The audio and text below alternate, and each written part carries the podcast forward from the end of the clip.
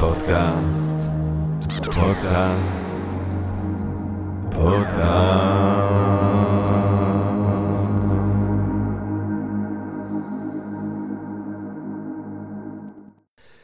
טוב, גבירותיי ורבותיי, ברוכות וברוכים הבאים לפודקאסט של Think and Ring Different, פודקאסט למי שאוהב לחשוב ולשתות. אני ג'רמי פוגל ואנחנו רוצים להודות לעצם היש, ליקום, לקיום, על זה שמאפשר לנו עדיין ולמרות הכל אה, אה, להתכנס כאן בצורה וירטואלית אמנם, דיגיטלית. אה, וללמוד ולהרחיב את הדעת, אה, וגם בתקופה המאתגרת הזאת, למצוא את הנחמה הזאת שיש לחוכמה ולאהבת החוכמה אה, להציע. ואם אנחנו מדברים על אהבת החוכמה, ואם אנחנו מדברים על נחמה, אז חשבנו לדבר היום על שלוש הצעות בעצם לאושר, לרוגע, לשלווה, דברים שאנחנו כל כך זקוקים להם, בטח עכשיו, אבל באופן כללי, בני אדם תמיד מחפשים אותם וזקוקים להם.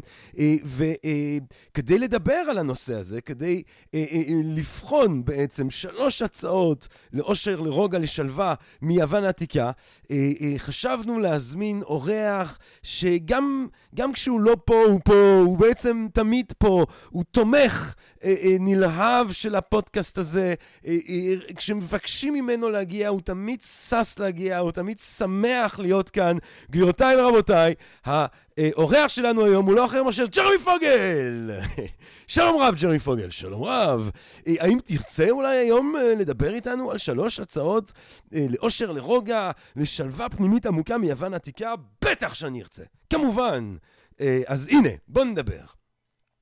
אה, בעצם כבר בפודקאסט שלנו, אה, פעם האחרונה שאירחנו את ג'רמי פוגל, אה, דיברנו, או לא יודע אם זה היה פעם אחרונה, אבל אחד הפעמים שאירחנו את ג'רמי פוגל, עשינו פרק על ניטשה, עשינו פרק על שפינוזה, ועשינו גם פרק על סוקרטס ותחילת הפילוסופיה. אז אנחנו לא נחזור על הדברים, אבל אנחנו זוכרים כמובן שהפילוסופיה מתחילה, או זאת אומרת, המילה הזאת, המונח היפה הזה, פילוסופיה מכונן על ידי פיתגורס, שחי במאה השישית לפני הספירה, שקורא לעצמו פילוסוף, כי רק לאלים יש את החוכמה. כן? אני יכול לרצות להתקרב לחוכמה, אני יכול לאהוב את החוכמה, אני לא יכול לטעון עליה בעלות. על כן אני לא חכם, אני פילוסוף. אוהב חוכמה. כן? פילו, אהבה, סופיה, חוכמה. וכמובן שהדמות שנתפסת כמכוננת אה, אה, אה, אולי את המסורת, כן?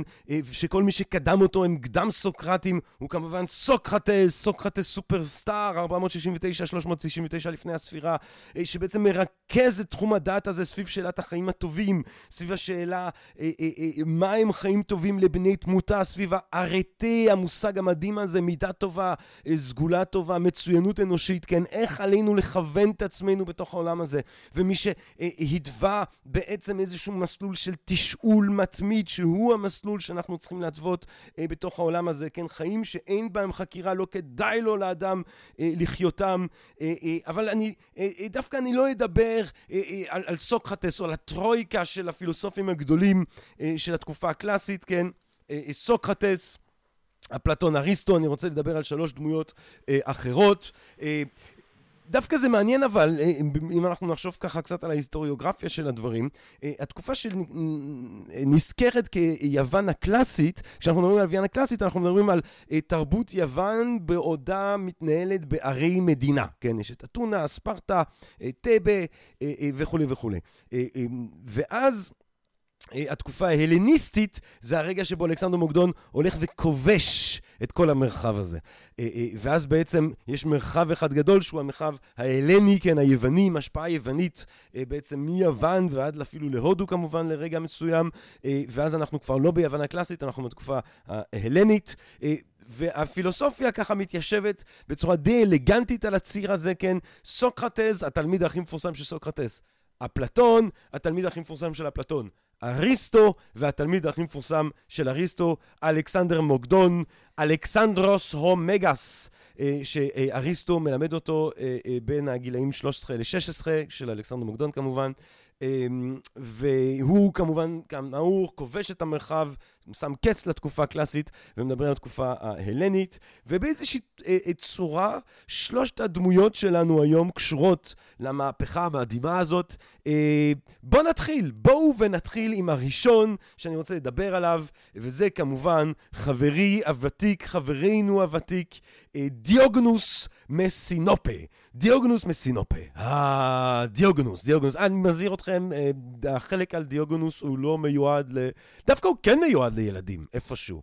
למה שזה לא יהיה מיועד לילדים? יש גסויות, יש עניינים, אבל מי אמר שזה רע? איזה דברים נוראים ילדים חשופים? תמשיכו להקשיב. אם יש בקהל הקדוש שלנו ילדים שימשיכו להקשיב, זה, מה זה חינוכי? זה סבבה לגמרי. כל הזבל שיש בחדשות, הדבר הזה זה טהרה אה, אה, מושלמת. אה, באופן יחסי וגם באופן אבסולוטי. על כל פנים, דיוגנוס, דיוגנוס מסינופה, אה, נחשב כמובן ממקימי האסכולה הציניקנית, הוא תלמיד של אנטיסטיינס, שבעצמו היה תלמיד של סוקרטס, אז יש לנו קו שמוביל אותנו לסוקרטס, ואותו דיוגניס רואה את חייו אה, כביקורת, כן? כביקורת עמוקה מתמשכת על הצביעות האתונאית. אה, אה, ולכן כל החיים שלו זה סוג של פרפורמנס שבו הוא, הוא, הוא, הוא מתנגד לדרך חיים שמתעסקת עם נורמות חברתיות ועם מה יאמרו ומה יגידו ולא עם האמת המוסרית. מבחינת דיוגניס הוא לוקח את הרעיון הזה הסוקרטי שהדבר המרכזי החשוב בחיי אדם הם המידה הטובה והוא לוקח אותו לאקסטרים, כן? מבחינת דיוגנוס רק המידה הטובה חשובה.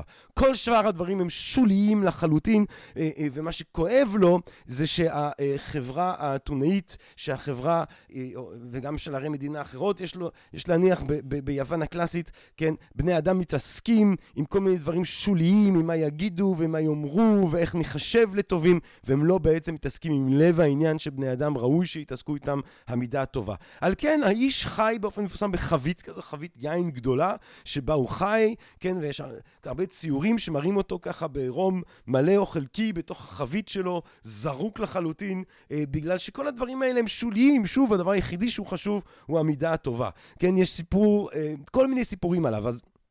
כי כל הקטע עם דיוגנו זה שהוא, שהוא לא כותב, והוא הופך להיות דמות אה, אה, שכותבים אותו, שמספחים את הסיפורים שלו, את הדחקות שלו, את הבדיחות שלו, ויש לומר שלקרוא את הסיפורים על דיוגנו זה פשוט סטנדאפ, זה דבר אחד יותר מצחיק מהשני, עוד מעט אני מקווה שתסכימו אה, אה, איתי. אה, אז, אז בואו נספר כמה סיפורים על האיש, כן? אה, הייתה לו קערה אה, מעץ, עד שהוא ראה ילד אוכל עם אה, ידיים ובלי קערה, והוא מפרק, כן? זורק את הקערה, לא צריך את זה, הוא אומר, כן? אה, פעם... אמרתי את הסיפור הזה בכיתה, ותלמיד שאל אותי, אבל למה הוא לא נתן את הקערה לילד? מאוד אהבתי את השאלה הזאת. באופן מפורסם הוא מתהלך עם אור, כן, עם, עם, עם לפיד באמצע היום בשוק, שואלים אותו, דיוגנוס, למה אתה מתהלך עם לפיד באמצע היום? כאילו, מה קרה לך, דיוגנוס? אה, אז הוא אומר, אני מחפש בן אדם. כן? פעמים אחרות אומר, אני מחפש בן אדם אה, כן, כן? וכמובן אנחנו זוכים שהדימוי הזה של הפילוסוף, כן? של המשוגע שבא עם הלפיד לאור יום בשוק של העיר, עושה אה, קומבק אדיר בהיסטוריה של הפילוסופיה, כאשר בעצם אה, זוהי הדמות שמכריזה בכתיבה של ניטשה, במדע העליז, על המוות של אלוהים. אמ, שואלים אותו מאיפה הוא. עכשיו, תבינו, ביוון הקלאסית מאוד חשוב, הזהות שלך מאוד מותנית באיזה עיר מדינה, לאיזה עיר מדינה אתה שייך, כן? אני אתונאי, אני ספרטאי, זה מי שאני, כן? שואלים אותו, אה, מאיפה אתה? הוא אומר, אני קוסמופוליט. ממציא את המונח היפהפה הזה, קוסמופוליט. כן, אני מהפוליטאה של הקוסמוס. אני מהיקום כולו. אומר אה, דיוגנוס. אה, איזה פרובוקציה, כן? אה, אה, אה, איזה חידוש, איזה תעוזה מחשבתית לחשוב ככה אה, בתקופה ההיא. אה, ואולי גם היום בכל מיני צורות. דיוגנוס אה, אה, אה, מדריך אותנו בעצם לחזור לפשטות, לטבע, כן, היה מאוד קשור לכלב, לכלביות, לכלבים, כן, כלבים, כלב, קיניקוס ביוונית, קיניקוס אה, ציניקנים, כן, משם השם, אה, אה, הוא, הוא חשב שאנחנו צריכים ללמוד המון מכלב. ובאמת לכלב יש את הקטע הזה שהוא, שהוא, שהוא, שהוא שהוא לא אכפת לו מאיך שזה נראה, כן, לחתול יש לו קצת מניירות. כלב, כן, הוא רעב, הוא אוכל, אה, אה, אה, אה, הוא רוצה ללקק לעצמו לפי הטבעת או את האשכים, הוא עושה את זה בחדווה רבה, הוא לא חושב פעמיים, כן, לכלב יש איזשהו ככה אה, כנות מוחלטת. מפלצת שדיוגונוס חשב שאנחנו צריכים לאמץ אותו. אם כלב לא סובל אותך, אתה תדע את זה. אם כלב אוהב אותך, אתה גם תדע את זה. כן, הוא אוהב את חבריו ושונא את אויביו בכנות, בישירות. את זה אנחנו צריכים ללמוד מכלב, על כן גם הרבה פעמים הפסלים אה, של דיוגונוס אה, מסינופה, הם, הם, הם, הם מראים אותו עם כלב, או יש איזשהו כלב איתו, אה, יחד עם הפנס. אה, הדגש מאוד גדול אנחנו רואים גם על העצמאות של האינדיבידואל, כן? אה, או יריביו זורקים לו עצמות כי הם צוחקים על הקטע הזה שלו עם הכלבים, אז הוא אה, אה, אה, עושה להם אה, פיפי, כן? הוא מגיע לתיאטרון, לב ליבה, כן? לב ליבה של התרבות היוונית, התיאטרון, ומול כולם עושה קקי גדול, כן? אה, אה, מזמינים אותו מאיזושהי סיבה למסיבה ככה, לאירוע אה, מכובד, בבית של איש מכובד. אה, אומרים לו, דיאגונוס, אל נא ממך, אם אתה יכול בבקשה להתנהג, כן? אה, הוא נכנס, דבר ראשון, יורק, יורק בפניו של המארח, המארח שואל אותו, דיאגונוס, למה היית צריך לירוק עליי? הוא אומר, פשוט עמדת שם. אה, הוא אה, אוכל בשוק, אה, מסתובב עם אצבע מורמת, כן, קצת זמינו, אני לא יודע אם בדיוק זה היה אותו אצבע אז, אבל כן, ה-fuck you finger, האצבע, האמצעית, הוא מסתובב עם זה למעלה, והיה גם מאונן בציבור. אגב, מעניין שבתוך דיוגנוס מלארטיוס, כן, לא דיוגנוס בסינופה, דיוגנוס הלארטיוס ההיסטוריון, שממנו אני מביא את הסיפורים האלה, לאכול בשוק, להסתובב עם אצבע מורמת ולאונן בציבור, זה הכל בשורה אחת, כאילו, בעיני היוונים זה היה גס באותה מידה אה, אה, לאכול בשוק או לאונן בציבור, כן? אומרים לו כאילו אולי אפשר להירגע עם האוננות בציבור, אה, הוא אומר, אה, רק הייתי יכול אה, להיפטר מהרעב על ידי שפשוף הבטן. כן? אה, לא יודעת כמה זה שורד את התקופה המודרנית, הפרובוקציה הספציפית הזאת. אה, נכנס, כן, ב... ב, ב ומעניין באמת שיש איזה ציטוט ככה ממקורות היהדות, האוכל בשוק דומה לכלב. אמ, אני לא יודע אם זה, מעניין אם בכלל יש פה איזה יחס לדיוגנוס. אם יש לנו איזה מאזין או מאזינה שרוצה אה, לעזור לי אה, לענות על השאלה הזאת, האם האוכל בשוק דומה לכלב מבוסס על דיוגנוס? אה, תרגישו חופשיים מאוד, בבקשה, אנא מכם תכתבו לי.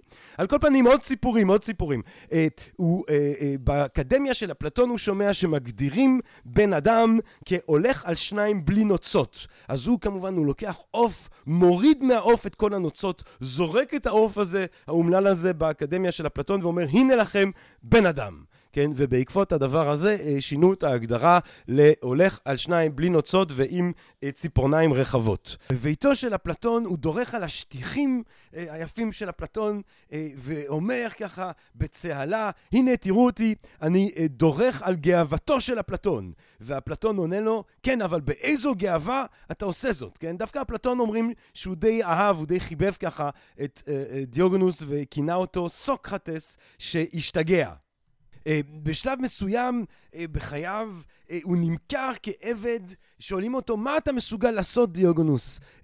איזה, מה, במה, איך אתה יכול בעצם להיות מועיל כעבד? הוא אומר, אני יודע להיות, אני יודע לשלוט, כן? איכשהו מסתבר בצורה קצת משונה אולי, ואולי קצת בלתי צפויה, שהתשובה הזאת מצא חן בין, בעיני האדם ששאל, והוא נהיה מורה, כן? הוא בעצם הזכיר אותו, קנה אותו, רכש אותו כמורה לילדיו, שם הוא חי בקורינתיה. הילדים אומרים, יצאו ילדים מחונכים היטב, שידעו בעצם לפעול לפי אה, המוסר ולא לפי דברים אה, שוליים. אה, כשפיליפוס השני תוקף את קורינתיה, זאת אומרת, האבא של אלכסנדר מוקדון, אז כל העיר כמובן בטירוף, והם כולם זזים ממקום למקום, מצד לצד, וגם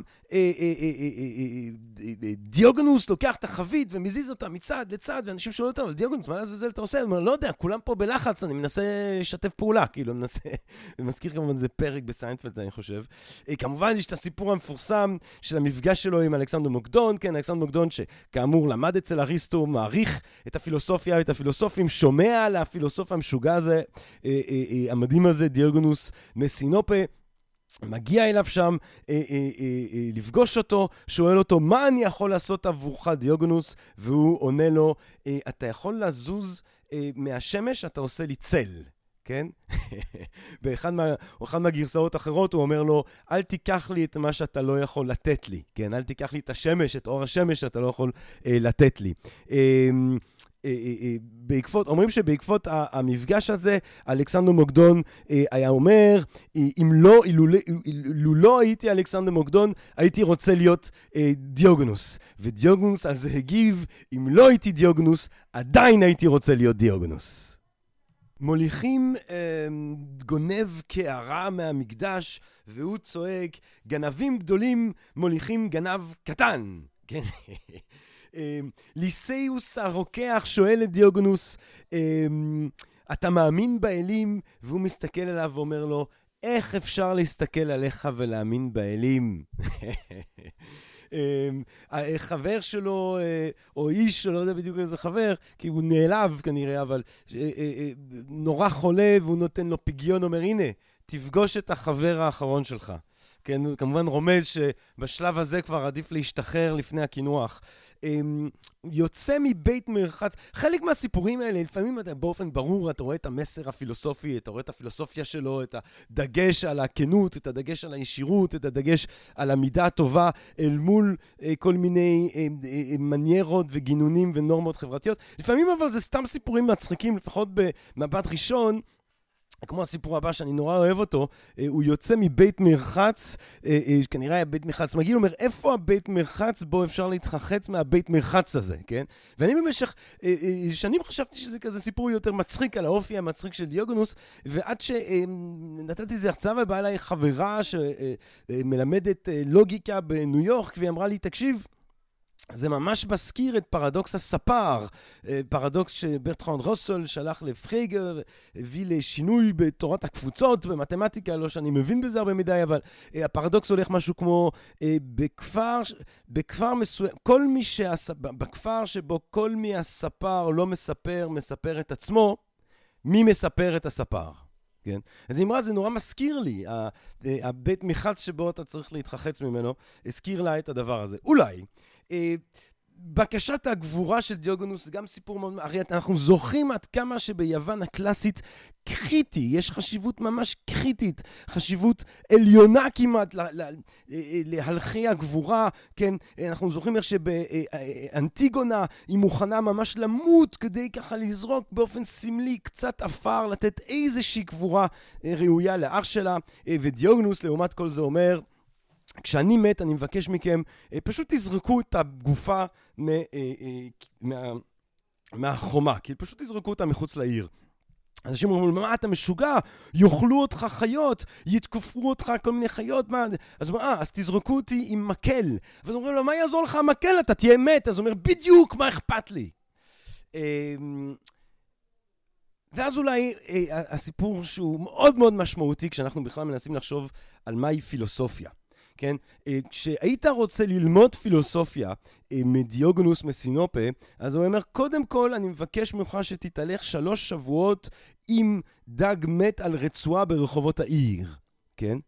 כי קודם כל אתה צריך לחלוטין להתעלות מעל המבט, מעל הכניעה על המבט של הזולת. אתה צריך לחלוטין להתעלות מעל מה יגידו ומה יאמרו, ויחשבו שאני ככה, או יחשבו שאני כזה, או יחשבו שאני משוגע, או יחשבו שאני לא בסדר.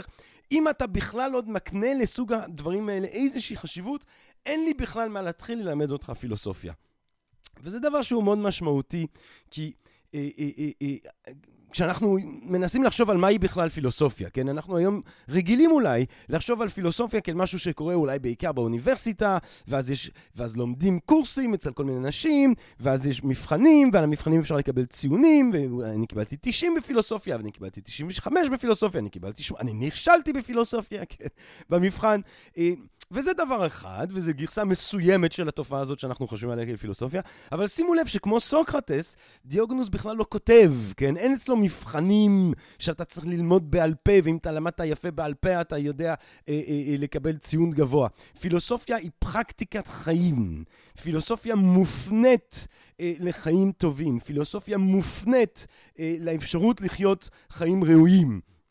פילוסופיה מופנית אה, אה, אה, לדרך קיום מסוימת, כן? יש לה משמעות קיומית ברורה, כן? על כן בעצם מבחן הקבלה הוא לא איזשהו פסיכומטרי, אלא הוא מבחן קבלה שדורש ממך איזושהי טרנספורמציה קיומית, כן? איזושהי, במקרה הזה, התעלות על המבט של החברה עלינו. אז כך דיברנו על שלוש הצעות לאושר מיוון העתיקה. הנה ההצעה הראשונה, הצעה של דיוגונוס מסינופה. תתעלמו מהמבט החברתי. תתעלמו ממה שיגידו וממה שיאמרו. תתעלמו ממה שמכובד ומה שלא מכובד, כן? תשתחררו מהלחץ הנורא הזה שבו אנחנו נמצאים ותתמקדו במידה הטובה, במצוינות האנושית, בסגולה הטובה, כן? אני הרבה פעמים חושב, הרי אנחנו חיים בעידן שבו... המבט החברתי הזה נהיה הרבה יותר חודרני משהוא היה אי פעם, כי הוא נמצא ממש גם בחדר שלי עצמי, אני כולי בעצם אה, מעריך את עצמי לפי כמות הלייקים, או לכף, אה, הלייקים שיש לי לפודקאסט או, ל, או בפייסבוק, כן, אה, כמות הצפיות שאני רואה אה, אה, בפודקאסט. אה, אה, אה, אנחנו לחלוטין חיים בעידן של השיתופים ושל הלייקים. אה, אה, בעוד יותר אנשים צעירים ש, שנולדו אל תוך העולם הזה, שצומחים אל תוך העולם הזה, כן? אה, הערך העצמי הוא כאילו הופך להיות פונקציה של המבט החברתי, מה שרוסו מכנה ההבדל החשוב הזה של רוסו אה, אה, בין אהבה עצמית, שזה דבר טוב, שזה התשוקה לחיים והאהבה שיש לנו לנו ולעולם, לבין אהבה אנוכית. זאת אומרת, אהבה שאני אוהב את עצמי דרך המבט של אחר, שהיא בעצם חותרת מתחת לאפשרות של חיים ראויים. הרעיונות האלה, הבסיס שלהם אנחנו מוצאים אותם שם אצל דיוגנוס. כן? שמציע לנו להתעלם מהדבר הזה. עכשיו, אמנם הוא מאוד קיצוני. והקיצוניות הפרפורמטיבית הזאת, הייתה, הפרובוקטיבית הזאת, הייתה הדרך שלו אה, אה, ללמד אה, אה, אה, אה, שיעור. ותראו עד כמה אפקטיבי הוא היה, כי עד היום המעשים החינוכיים האלה שלו מהדהדים בתרבות שלנו, כן? אה, ואני תמיד מתענג במחשבה של מה היה קורה אם דיוגנוס היה חי בעידן של הפייסבוק והאינסטגרם. איך היה נראה האינסטגרם והפייסבוק של דיוגנוס? לדעתי זה היה שם חגיגה, כאילו עד שהיו בטח אה, פוסלים אותו, היו... אה, אני מניח שמאוד מהר זה היה מתבטל, העמוד שלו היה מתבטל. אבל הנה לנו תשובה אחת ראשונה מיוון, גבירותיי ורבותיי, תתחילו להתעלם מהשיפוט העצמי לפי המבט של אחרים, ותתחילו להתמקד, אומר לנו דיוגנוס, אה, במה שטוב באמת בחיי אדם, המידה הטובה, הסגולה הטובה, המצוינות האנושית, הארטה. גבירותיי ורבותיי, הארטה. טוב, אה, בואו נעבור אז לתשובה השנייה שלנו היום. דיברנו על דיוגנוס מסינופה, עכשיו, גבירותיי ורבותיי, אפיקורוס. אפיקורוס, שגם הוא מציע לנו איזשהו מתווה אה, אה, אה, לחיים אה, ראויים לחיי, אבל אצלו של באמת של עושר, של עונג, לחיים של אטרקסיה, של רוגע פנימי עמוק. אה, ואפיקורוס שבד בבד, כאילו, ממש באותו, באותה נשימה, כמובן זכור וכבר מאז העולם העתיק אה, ככופר הגדול, כן? אפיקורוס שחי בין השנים 341 ל-270 לפני הספירה, כבר במשנה, גבירותיי ורבותיי, במשנה שלנו, בסנהדרין י', משנה א', כתוב כל ישראל יש להם חלק לעולם הבא, שנאמר, כן, מישעיהו, ועמך כולם צדיקים לעולם ירשו ארץ אה, נצר מטעי מעשה ידיי להתפאר, ואז כתוב, ואלו שאין להם חלק לעולם הבא, אה, האומר, אין תחייה מתים מן התורה, ואין תורה מן השמיים, ואפיקורוס. אה, בום, אפיקורוס. למה אפיקורוס? כאילו מילא האומר אין תחיית המתים מן התורה, זאת אומרת בסדר, אתה אומר שאין תחיית המתים מן התורה, בום, לא מקבל תחיית המתים. יש בזה סוג של היגיון. אין תורה מן השמיים, אתה אומר שהתורה זה בולשיט וזה, בום, אין תחיית המתים, שב בשקט, כן? אה, אפיקורוס? מה פתאום אפיקורוס? עכשיו, יאמר גם שיש פרשנות שאני הולך אה, לומר אותה, אני אישית לא מוצא אותה, לא מוצא אותה מאוד משכנעת, שאפיקורוס זה לא על שמו של הפילוסוף אה, הגדול הזה, אפיקורוס, אלא אה, מפ' ק' ר', כן, אה, אה, מופקרות, אה, הפקר, אבל... אני הבנתי שזה לא היה המונח שהיה קיים באותה משמעות אז, וגם באופן כללי זה פשוט לא נראה לי אה, אה, הגיוני, נראה לי הרבה יותר סביר להניח. שוב, דיברנו על זה. אפיקורוס כבר פועל אחרי המהפכה ההלניסטית הזאת, ההשפעות האלה נמצאות בכל המרחב, כולל המרחב שבו אה, כותבים את המשנה, אז נראה הגיוני שכבר אז החברים במשנה, כן, חז"ל, ידעו לזהות את אפיקורוס כ... סוג של איום, כסוג של קטגוריה אנושית אה, אה, כופרת, אה, והדבר הזה נשאר ככה, כן? עד היום אה, אומרים על מישהו שהוא אפיקורסי, הוא אפיקוירס ביידיש. אה, אז מי זה האיש הזה? למה הוא אה, זכה אה, לשם הרע הזה של אה, ילד שובב, ולמה בעצם, אה, אה, ואיך בעצם הוא מציע לנו אופציה נוספת, או דרך, או עוד מחשבות חשובות אולי, לקחת אותם בחשבון כשאנחנו מנסים לחשוב על עושר. אה, אומרים על האבא של אפיקורס שהוא היה מורה, אמא שלו כנראה סוג של נזירה דתית, או אולי אפילו מגרשת שדים. אומרים שהוא מתחיל להתעניין בפילוסופיה בעקבות חוסר יכולתו של המורה שלו, ואולי יש ואומרים שזה היה אבא שלו, להסביר לו מהו הכאוס, כן? אצל הזיודוס, בתיאוגניה של המשורר האפי, הזיודוס שכתב את הולדת האלים, את ההיסטוריה של האלים, אז הוא מדבר על איזשהו תוהו ובוהו ראשוני שמתוכו נבע עם האדמה גאיה, לדבר הזה קוראים כאוס. כשאבא שלו, המורה שלו, לא מצליחים להסביר לילד הצעיר הסקרן הזה, אפיקורוס, מהו כאוס, הוא יוצא, הוא מתחיל בעצם לתהות, לחשוב שאלות פילוסופיות. אני חושב שזה משהו שאני יכול מאוד להזדהות איתו. כי אני חושב שהרבה מאיתנו בגיל מאוד צעיר, אנחנו דווקא עוסקים בשאלות המרהיבות האלה. מהו היש? מהו היקום? מה נמצא מעבר ליקום? מה ברא את היקום? מה ברא את מה שברא את היקום? כן? אה, כל השאלות האלה הן שאלות שמלוות אותנו, אני חושב, אה, אה, או שנוכחות מאוד בילדות הצעירה יותר, ולפעמים הן נשארות, לפעמים אנחנו קצת שוכחים מהן, וחבל מאוד. בכל מקרה, אפיקורוס, הסקרנות הבסיסית הזאת לוקחת אותו לאיזשהו מסע של פילוסופיה. הוא לומד רעיונות ממגוון של אסכולות, בעיקר כמובן מהאסכולה האטומיסטית, אותה תורה שמפתח אותה לוקיפוס כבר במאה החמישית לפני הספירה, אבל אז אה, אה, על לאוקיפוס אנחנו לא יודעים הרבה, יש את דמוקריטוס המפורסם אה, שמפתח אותה, אבל אה, אפיקורוס למד את הדברים מפי אה, נוזי פאנס, אה, איש שלפי הדיווחים, אה, איש אפיקורוס גדל לשנוא אותו, הוא כינה אותו, אה, אומרים, דג ריאות, בור, רמאי, זונה. כן, אולי כי נוזיפנס לא הקיש את המסקנות האתיות מהתורה הפיזיקלית הזאת. התורה של, זה הרי תורה לגבי הפיזיקה, כן? האטומיסטים הרי הם האמינים, מה, האמינו אז שכל המציאות כולה בסוף הם חלקיקים קטנים קטנים קטנים שאי אפשר, אותם אי אפשר אה, אה, אה, אה, לחלק. אנחנו היום יודעים שאת האטום המודרני אפשר לחלק, אבל אז חשבו שאטום זה משהו שהוא לא אטום, כאילו לא בלתי ניתן לחלוקה, אה, וכל הדברים בעצם אה, אה, אה, אה, בסוף הם אטומים, אטומים קטנים קטנים קטנים באיזשהו ריק ובאיזושהי תנועה בתוך המערבל האינסופי של הקיום, בתוך הריקוד המיסטי הזה. האטומים האלה באים ומתלכדים לידי צורה, וכל הדברים כולם הם בעצם אטומים, כן, זאת המחשבה היסודית מאחורי התורה הזאת, ואולי בגלל שהמורה שלו, האטומיסט, לא הסיק מכאן את המסקנות האתיות שאנחנו רואים שאפיקורס כן הסיק, הוא גדל לשנוא אותו. יכול להיות שלאפיקורס היה גם איזשהו סוג של להט דתי, כן, שמוביל לג'ורה הזאת. יש באופן כללי אנשים שיש להם להט דתי, נטייה ככה לדבר עם איזה ג'ורה די כאילו משמעותית, כן, מי שרוצה למשל לקרוא את הכתבים של אה, לותר, אם הוא רוצה, לא סתם נגיד האנטישמיות, האנטישמיות עסיסית ככה, עם קללות עומק. את אריסטו למשל אפיקורס האשים בסחר בסמים, את פרוטגורס כמעתיקן של דמוקריטוס שמלמד בבתי ספר כפריים וכולי. אה, או שמא, כן, כל הג'ורה הזאת שכאילו מייחסים לו, אה, היא בעצם ייחוס שכבר נעשה על ידי שונאיו, כן? יכול להיות שכבר אז אפיקורס, מסיבות שנראה בעוד רגע, אה, אסף לעצמו יריבים שרצו להשחיר את שמו, ועל כן דיברו עליו שהוא ככה דיבר לאנשים, כי דיוגנוס לאכטיוס, אותו היסטוריון שהרבה מהסיפורים שאני מספר היום נלקחות מה... הספר המדהים הזה שלו, אה, דעותיהם וחייהם של הפילוסופים הגדולים, שהוא כותב אה, במאה השלישית אחרי הספירה, אה, דיונוס ארטיוס מספר לנו שכל מי שהכיר אותו, את אפיקורס, הוקסם על ידי טובת ליבו המדהימה. על כל פנים, הוא חי כמורה נודד עד שמקים בית ספר באתונה, הגן המפורסם של אפיקורוס, כן? ופה אנחנו כבר בעצם נכנסים למה הופך אותו לשנוי במחלוקת. כן, באופן מפורסם, מה שיש לו בשלד בכניסה לגן, אה, זה, אותה, אה, אה, זה אותו משפט, כאן כדאי לך להתעכב, כאן ההנאה היא הטוב העליון. אוי ואבוי, כן?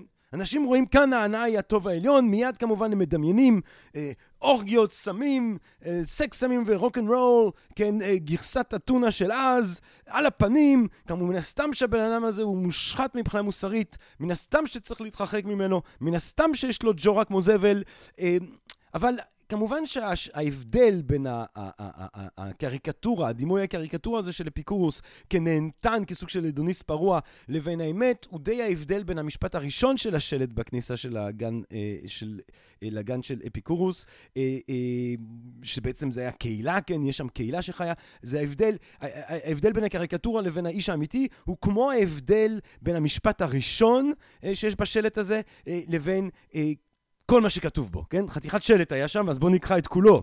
זר, כאן כדאי לך להתעכב, כאן ההנאה היא הטוב העליון, שמש המקום מארח אדיב יהיה מוכן עבורך, הוא יברך אותך לשלום עם לחם, יגיש לך גם מים בשפע. אה, במילים הללו, אה, האם לא אורחת כראוי, הגינה הזאת לא מגרה את התיאבון, אלא מרווה אותו. כן? אז כבר אנחנו מבינים, אפילו רק מהשלד הזה בכניסה אה, לגן, לבית ספר הזה, אה, הקהילתי, כן? ל, ל, ל, לקהילה הזאת שחיה שם, אנחנו כבר מבינים שהיחס לעונג הוא לא כל כך פשוט, ואנחנו נראה את זה עוד מעט בהמשך. אה, כמובן שמעבר אה, אה, אה, אה, לסיפור הזה של העונג, מה שהופך אותו לשנוי במחלוקת, זה, ואני הולך לזעזע אתכם כאן עכשיו, גבירותיי ורבותיי, לא רק שהוא קיבל עבדים כתלמידים שווים מבני בני, בני, אה, בני שווים, הוא גם מקבל... וזה מזעזע, נשים. כן, אפיקורוס קיבל לבית ספר הזה שלו נשים, מתייחס אליהם כאל ישויות אה, בעלות אה, חשיבה אה, עצמאית, בעלות יכולת לחשוב ולכתוב ולהגות ולעשות פילוסופיה, בדיוק כמו הסכרים. אפילו חלק מהנשים האלה היו הטיירה, כמו לאוניטיון המפורסמת, זאת אומרת, הטיירה הם היו נשים תחשבו קצת במונחים של אולי הגיישה, איזושהי קונקיוביין כזאת, נשים ש, שהם היו, אה, אה, אה, גם היה מרכיב אירוטי ומיני בסיפור, אבל הם גם היו נשים, אה, אה, אה, אה, אה נשות שיח, אה, וגם בעיקר צריך לחשוב שבתוך החברה, התרבות הסופר אה, אה, אה, שוביניסטית של יוון הקלאסית, האפשרות הזאת, זה, זה, זה מעמד שנתן לנשים, לנשים אפשרות של עצ, חיים עצמאיים, כן? אישה, או שבעצם היא מתחתנת, ואז היא, אמנם היא כאילו נשואה לבעלת האחוזה או לבעלת הבית, אבל היא בעצם העבד, העבד הראשי שלו, כן? היא מנהלת לו את הבית, והיא מנהלת לו זה, והוא בינתיים מסתובב ושותה ורואה תיאטרון וכיף חיים. או אם היא לא רוצה את זה, נגיד, אז, אז יש את האופציה של להיות נזירה באיזה מקדש, לחיות חיים של אה, מוקדשים לחלוטין אה, אה, לאיזשהו אל, מנותקים מחיי החברה. כן, מי שלא רצה את זה, אז המעמד הזה של הייטרה אפשרה, אפשר לנשים להיות עצמאיות, אז אפשר כמובן להניח שהרבה מהנשים שבחרו באופציה הנוראית הזאת, בעולם שלא אפשר לנשים אפשרויות שפויות יותר, היו נשות, נשים עצמאיות, דעתניות, ומן הסתם גם, לכן גם תלמידות מעולות בפילוסופיה, ואפיקורוס מבין את זה, מעריך את זה, מקבל את זה, מעודד את אותה תלמידה, למשל לאוניטיון, לכתוב, מתייחס אליה כאל מהתלמידות, אה, מהתלמידים ותלמידות הבולטות שלו. אה, וכמובן שמן הסתם, כן, מאנשים שנמצאים בחוץ לגינתו של אפיקורס אומרים, טוב, אבל אם הוא מקבל נשים, אז כמובן שמה שקורה שם זה סקס, הרי נשים לא יכולות לעשות פילוסופיה, הן רק יכולות כאילו להיות שותפים לחיים של הדוניזם פרוע ודגרדציה מוסרית וכולי, כן? אה, מן הסתם, אנחנו כבר מתחילים להבין שיכול להיות שאפיקורס הרבה יותר מואר והרבה יותר נאור ממבקריו.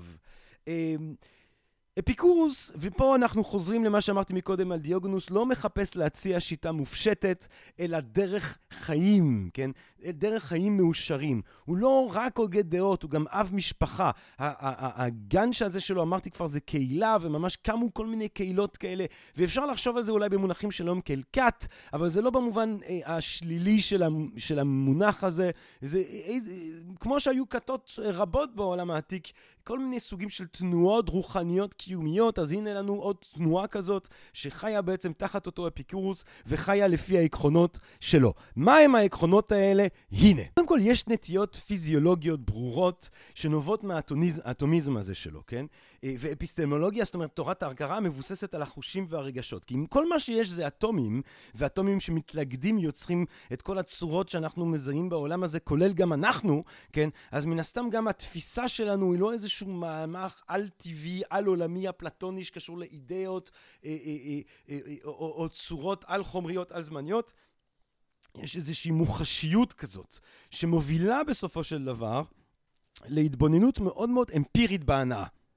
והנה לנו האפשרות שנייה לחשוב יחד עם אפיקורוס את איך שהוא מציע אה, אה, אה, לנהל את ההנאה אה, אה, אה, אה, שלנו בעולם הזה.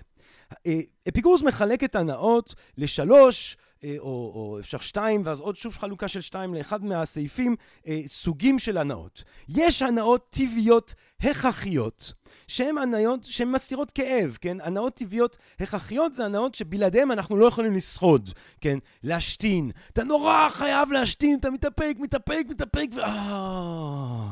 איזה עונג ההשתנה הזאת. אתה חם, אתה באיזה יום חם, וסוף סוף אתה שותה שלוק גדול וארוך של מים צוננים. איזה עונג עילאי. כן, לשתות מים, להשתין, לישון, לאכול, כל אלה הם דברים שהם הכרחיים להישרדותנו, אה, והם אה, אה, מלאי עונג, מלאי הנאה, כן, אלה הם הנאות טבעיות הכרחיות. יש הנאות טבעיות בלתי הכרחיות, נגיד אוכל קצת יותר טעים, נגיד יחסי מין, כן, אפשר לחיות בלי יחסי מין, אפשר לשרוד בלי יחסי מין, אבל יחסי מין זה הנאה, אומנם לא הכרחית במובן הזה, אבל היא טבעית, היא חלק מחיי אה, אה, אה, חיים טובים, חיים ראויים בעולם הזה, אה, ואז יש את ההנאות הבלתי טבעיות.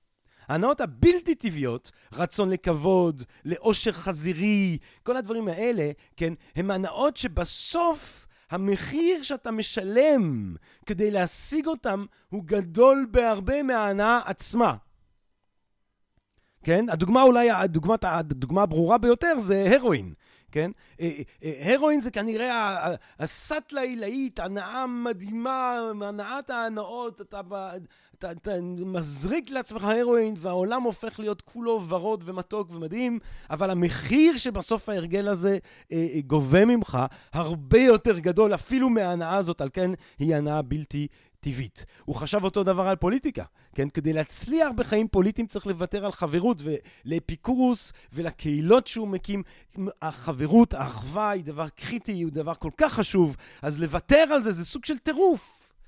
כן? אה, אה, והמחיר שאתה תשלם על זה שאתה תחיה חיים בלי אחווה, בלי חברות, הוא הרבה יותר גדול מכל סוג של הצלחה פוליטית שתגיע אליה, כן? עכשיו, אה, בעצם מה שאפיקורס מציע זה להתבונן בהנאה בצורה אמפירית, בצורה, ולחשב בצורה נכונה וכנה את ההנאות המובילות בסופו של דבר לחיים באמת טובים, כן? עכשיו, איפה זה ואיפה, ואיפה ההדוניזם המשוגע ש, שבדרך כלל אנחנו אה, אה, אה, חושבים עליו דרכו, כן? איפה זה ואורגיות ללא הרב? ו, יש פה פשוט חשיבה מאוזנת על עונג, על הנאה. ואפילו זה שנוי במחלוקת, כבר, אתם מבינים? אפילו זה כבר סקנדל, גם בפילוסופיה וגם בבשורות הדתיות, שבאופן די גורף, אולי עד לפרויד, באיזושהי צורה, מתעלמות מהעונג. כן, ויש את הסתירה, את התהום הזה בין חיי בני אדם, מסתובבים סביבנו, אנשים הרי מובלים בסופו של דבר על ידי העונג יותר מכל דבר אחר כמעט, כן, אולי אני אומר את זה בצורה קצת גורפת, אבל אין, אין ספק שזה דבר ש, ש, שמניע את החיים שלנו באופן מאוד מאוד בולט, והפילוסופיה כאילו מתעלמת מזה, מתכחשת לזה כמעט, כן? אה, אה, או העונג זה דבר רע, או שהעונג זה לא דבר שבאמת קיים, כל מיני דברים כאלה. אז אפיקרוס יש לו את הכנות להגיד לא, אני מסתכל על העונג בפרצוף, ואני מנסה לבנ... להבין איך אם אני באמת חושב נכון ומדויק על העונג, אה, איך אני מנהל חיים שבהם אני ממקסם את ההנאה אה, אה, באופן, וזה דורש סוג של איזון, כן? זה לא הדוניזם פרוע. אני אגב לא יודע על הרבה פילוסופים שהם באמת הדוניסטים פרועים, כי הדוניסט פרוע אמיתי, הוא, הוא לא יבזבז את הזמן שלו לחשוב על איזושהי שיטה, שיטה פילוסופית, ואז עוד לשבת ולכתוב אותה, כן? הדוניסט פרוע אמיתי, הוא אה, אה, אה, אה, ישקיע את כל המאמצים שלו בעונג, כן? אז אולי הדבר, הבן אדם היחידי שמתקרב מתקרב לשם זה אולי המרקי דה סעד, כן? כי המרקי דה סעד באיזשהו שלב, כן, אה, אה, אה, הג'פרי אפשטיין, הג'פרי אפשטיין קצת של, ה, של המודרנה המוקדמת הצרפתית, הוא באיזשהו שלב עוצרים אותו, שמים אותו בכלא, ובכלא שלו, אז אין לו ברירה, אלא אין לו כבר בתי בנות דודות ואחייניות שהוא יכול לעשות להם כל מיני דברים נוראים בלילה, אז הוא כותב ורושם את הפנטזיות ההזויות האלה שלו, גם המדהימות, המהפכניות, הסדיסטיות, כן, הוא נתן את השם לדבר הזה. אז הוא אולי היה הדוניסט שכתב, בגלל שבאיזשהו שלב אסכו ממנו לחוות את העונג החולני הזה שלו אה, במישרין, אז הוא כתב את זה בצורה, הוא, הוא ניסה עוד קצת למצוא בזה עונג בכתיבה. אבל, אבל באופן כללי, אנשים שכותבים, הם משקיעים זמן במשהו שהוא פחות מענג מעונג מיידי כמו סקס. אה, אז אפיקורס הוא רחוק מאוד מלהיות הדוניסט, ובאופן כללי זה דבר שהוא בעיקר, באנגלית אומרים איש קש, טיעון איש קש. זאת אומרת, טיעון ש, שבעצם הוא איש קש, כן? טיעון שלא לא עומד מאחוריו כלום. זאת אומרת, להגיד על אפיקורס שהוא הדוניסט, זה לבנות אותו כאיש קש, זה לא להתייחס בצורה רצינית ועמוקה למה שבעצם הוא אומר. טוב, אבל מה שחשוב בעיקר, כן, אמרנו מקודם שהיה לנו נורא חשוב להסיק את ההיסקים המוסריים, כי הפילוסופיה, כמו שאנחנו רואים, היא באותה תקופה תנועה מוסרית שבאה לתת תשובות אמיתיות לשאלות שבני אדם שואלים את עצמם. אה, אז מה שחשוב אולי באמת אצל אפיקור זה ההיסקית, ההיסקית, ההיסקים המוסריים, הקיומיים שהוא מסיק מהתורה האטומיסטית שלו ומההסתכלות הפרוטו-מדעית הזאת שלו על ההנאה. קודם כל ההנחת יסוד היא שכדי לחיות חיים טובים, האדם צריך להשתחרר מהפחד מהאלים ומהפחד מהמוות, כן? אה, מבחינת אפיקורוס זה לא שאין אלים, יש אלים, האלים גם הם עשויים מאטומים, אה, אה, הם פשוט צורות שמשתמרות מאטומים מתחלפים, ועל כן הם נצחיים, כן? כמו איזשהו מפל. זה לא תמיד אותם המים, אדרבה, זה בעיקר לא אותם המים כל הזמן זורמים, כן? אי אפשר לדרוך באותו נהר פעמיים, אמר הרקליטס. אה, אז אה, כמו מפלים, האלים מתקיימים תמיד, הצורה משתמרת גם אם האטומים מתחלפים, אבל בגלל שהם נצחיים והם שוהים באיזושהי שלמות ובאיזשהו רוגע עמוק, אינסופי, נצחי, באיזון השלם והמושלם והנצחי, הנצחי שלהם, אנחנו לא מעניינים אותם, כן? על כן לא צריך לפחד מהם. אין כזה דבר אל שיעניש אותך כי לא הנחת תפילין בבוקר, כאילו אומר אפיקור, זה הזיה לחשוב ככה, כן? לא, אם אל הוא נצחי, אין סופי, שוהה שם אה, אה, אה, אה, בשלמותו, למה שזה זה, זה, זה יכאב לו אם מישהו כן או לא הניח תפילין? כאילו, אם, אם כואב לו על זה, אם הוא מתוסכל, זה סימן שהוא לא שלם, שהוא לא מושלם, כי מה ששלם ומושלם לא מרגיש את החסך הזה.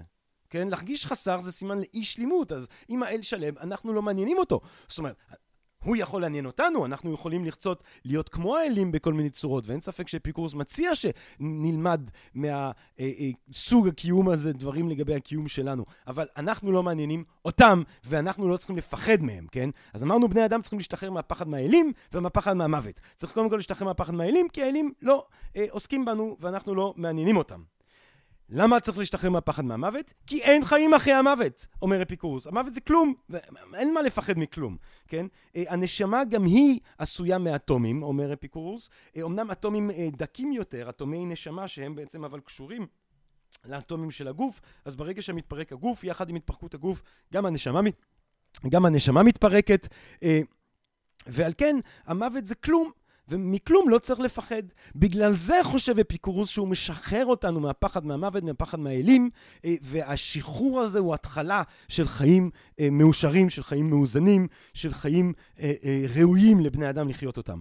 האדם יכול להשתחרר מהפחד מהאלים ומהפחד מהמוות. הפחדים האלה מאחרים חיי אדם, והתלמידים שלו מן הסתם ראו בו מי שמשחרר אותם מאמונות טפלות ואמונות שכחיות על האלים, אמונות שגורמות לסבל רב ומיותר לחלוטין.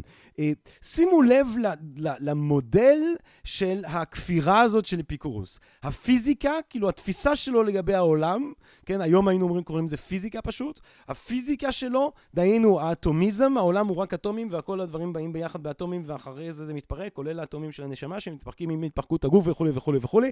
הפיזיקה שלו, המדע שלו, מובילה, מוביל אותו בעצם להתכחש אה, אה, לעמדה הרווחת, הפופולרית, לגבי האלים בתרבות שלו. זה אותו מודל בדיוק שיש לנו בעצם עם הכפירה המודרנית, שכאשר עם המהפכה המדעית, כן, עם קופרניקוס שסותר את התנ"ך, כי לכאורה בתנ"ך כדור הארץ באמצע והשמש מסובב סביבה, ועם קופרניקוס אנחנו רואים עולם שבו השמש במרכז, אז זה סותר את התנ"ך, אנשים מתחילים לפקפק את התנ"ך, עם דרווין אנשים מתחילים לפקפק בראשית, זאת אומרת המדע מוביל לכפירה, אה, מעניין לראות שהדבר הזה קורה אה, אה, כבר אצל אפיקורוס, אני אומר כפירה ולא בהכרח אתאיזם, אני אומר, כפירה זה תמיד כפירה במשהו, כן? כפירה בעמדה הדוגמטית של אה, אה, אה, אה, מי שלא הצליח להשליט את הקול שלו כקול האמת והקדושה, כן? לרוב, אגב, זה לא בדיוק האנשים הכי קדושים בעצמם, בינינו.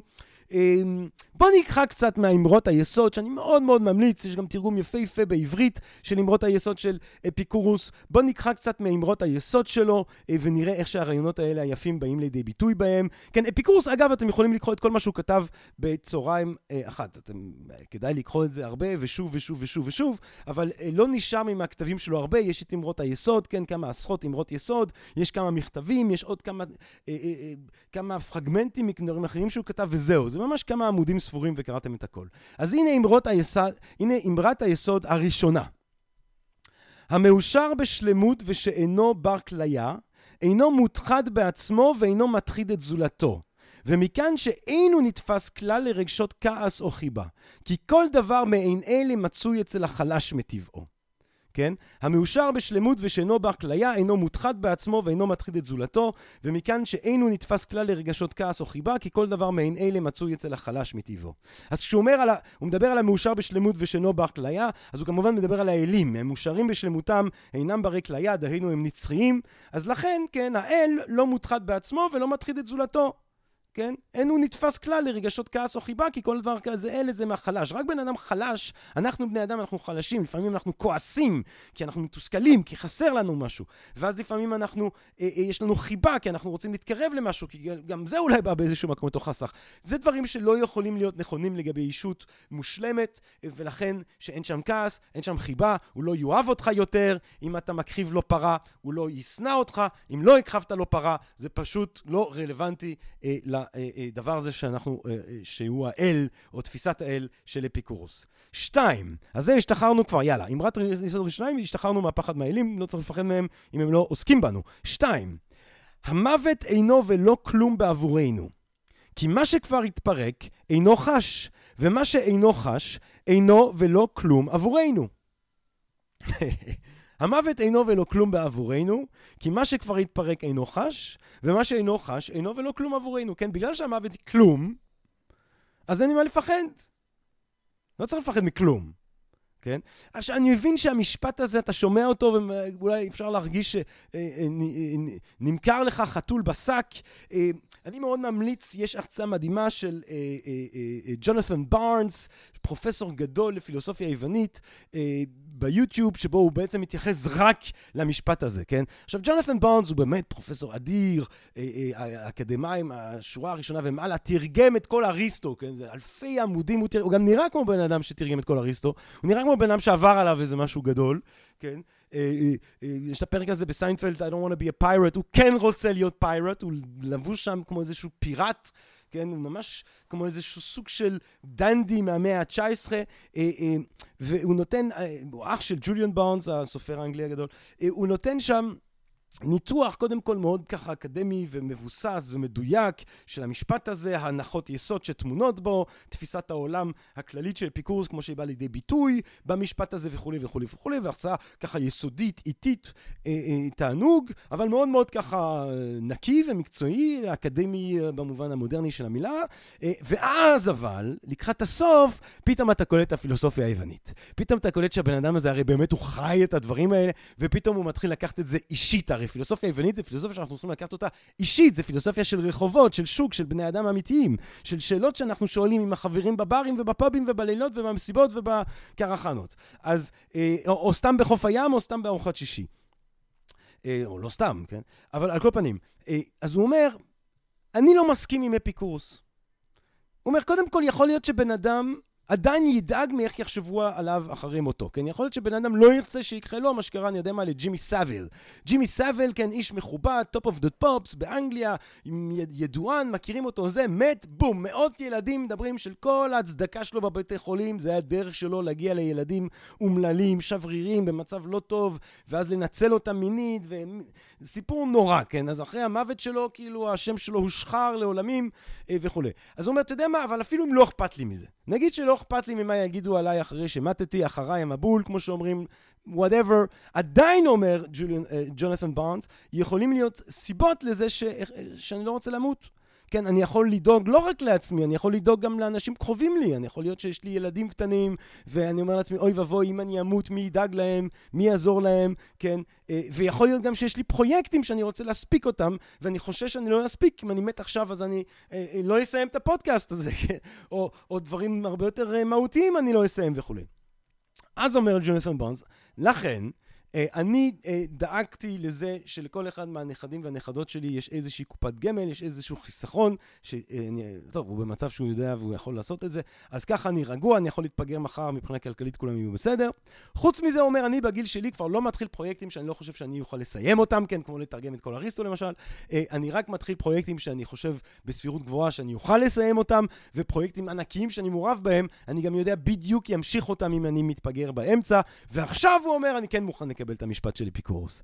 אז קודם כל אני מאוד אוהב, כי זה פילוסופיה יוונית. כשאתה לוקח אותה אישית, ואתה חושב עם הפילוסופים האלה בדיאלוג, ואתה מנסה להבין ולקבל ולהתווכח, אה, אה, אה, אז...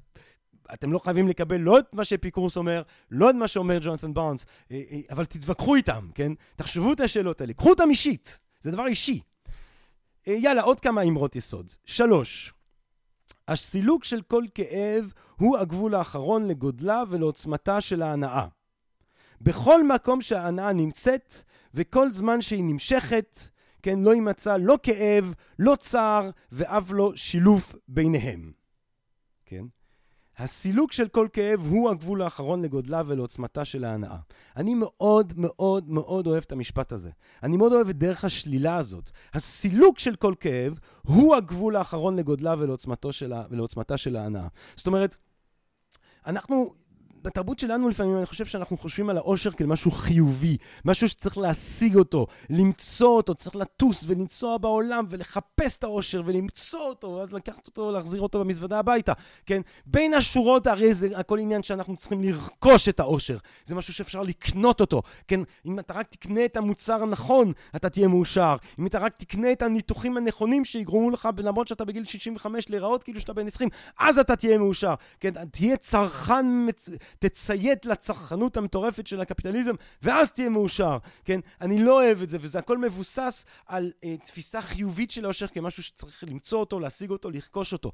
דווקא התפיסה השלילית שאומרת הסרת, הסילוק של כאב, הוא הגבול האחרון לגודלה ועוצמתה של הנאה, יש בזה משהו מאוד משחרר. כי לא צריך לחפש כלום, לא צריך למצוא כלום, רק צריך להסיר מאיתנו. צריך להסיר מאיתנו דברים שמפריעים לאושר להיות. כאילו בחירת המחדל זה אושר.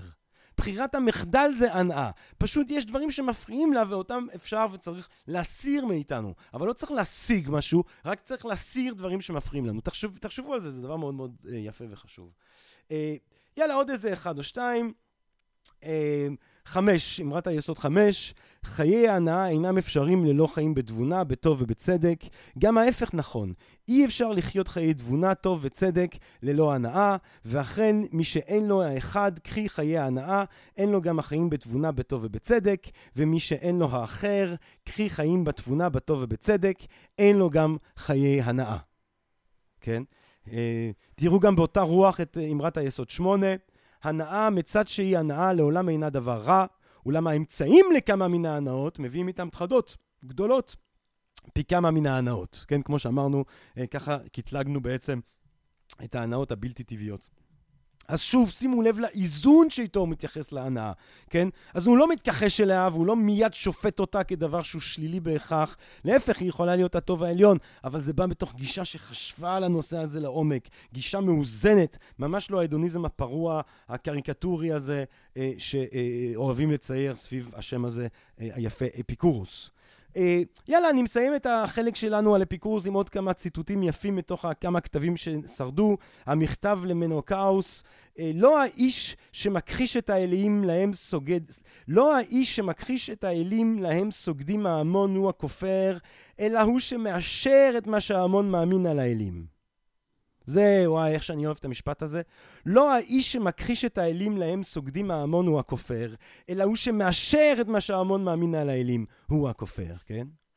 זאת אומרת, שוב פעם, מי שחושב על האל כאיזושהי ישות נורוטית, היסטרית בשמיים, שרק מחפשת להעניש אותנו כי מישהו חס וחס אונן, או מישהי חס וחס לא הדליקה נרות שבת, או מישהו חס וחס לא הניח תפילין, מה, זה כפירה! כאילו איזה סוג של אלוהים אתה מצייר כשאתה חושב אותו ככה, כן?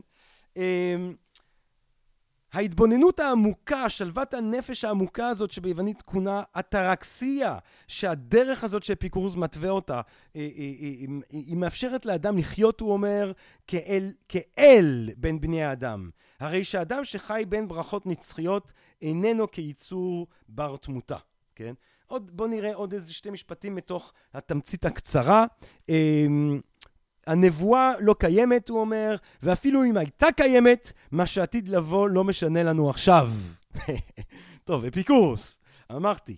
אה, אוי, ועוד ציטוט שאני כל כך אוהב אותו, וששוב מזכיר לנו, אה, אה, שוב מזכיר לנו את מה, את מה שכל התורה, הפילוסוף, כל התורות הפילוסופיות של האלה מהתקופה הזאת, ביוון הקלאסית או בתחילתה של התקופה ההלניסטית, פילוסופיות שהן לא איזה תחום דעת, אלא פילוסופיה קיומית של סגנון חיים, של, של דרך חיים.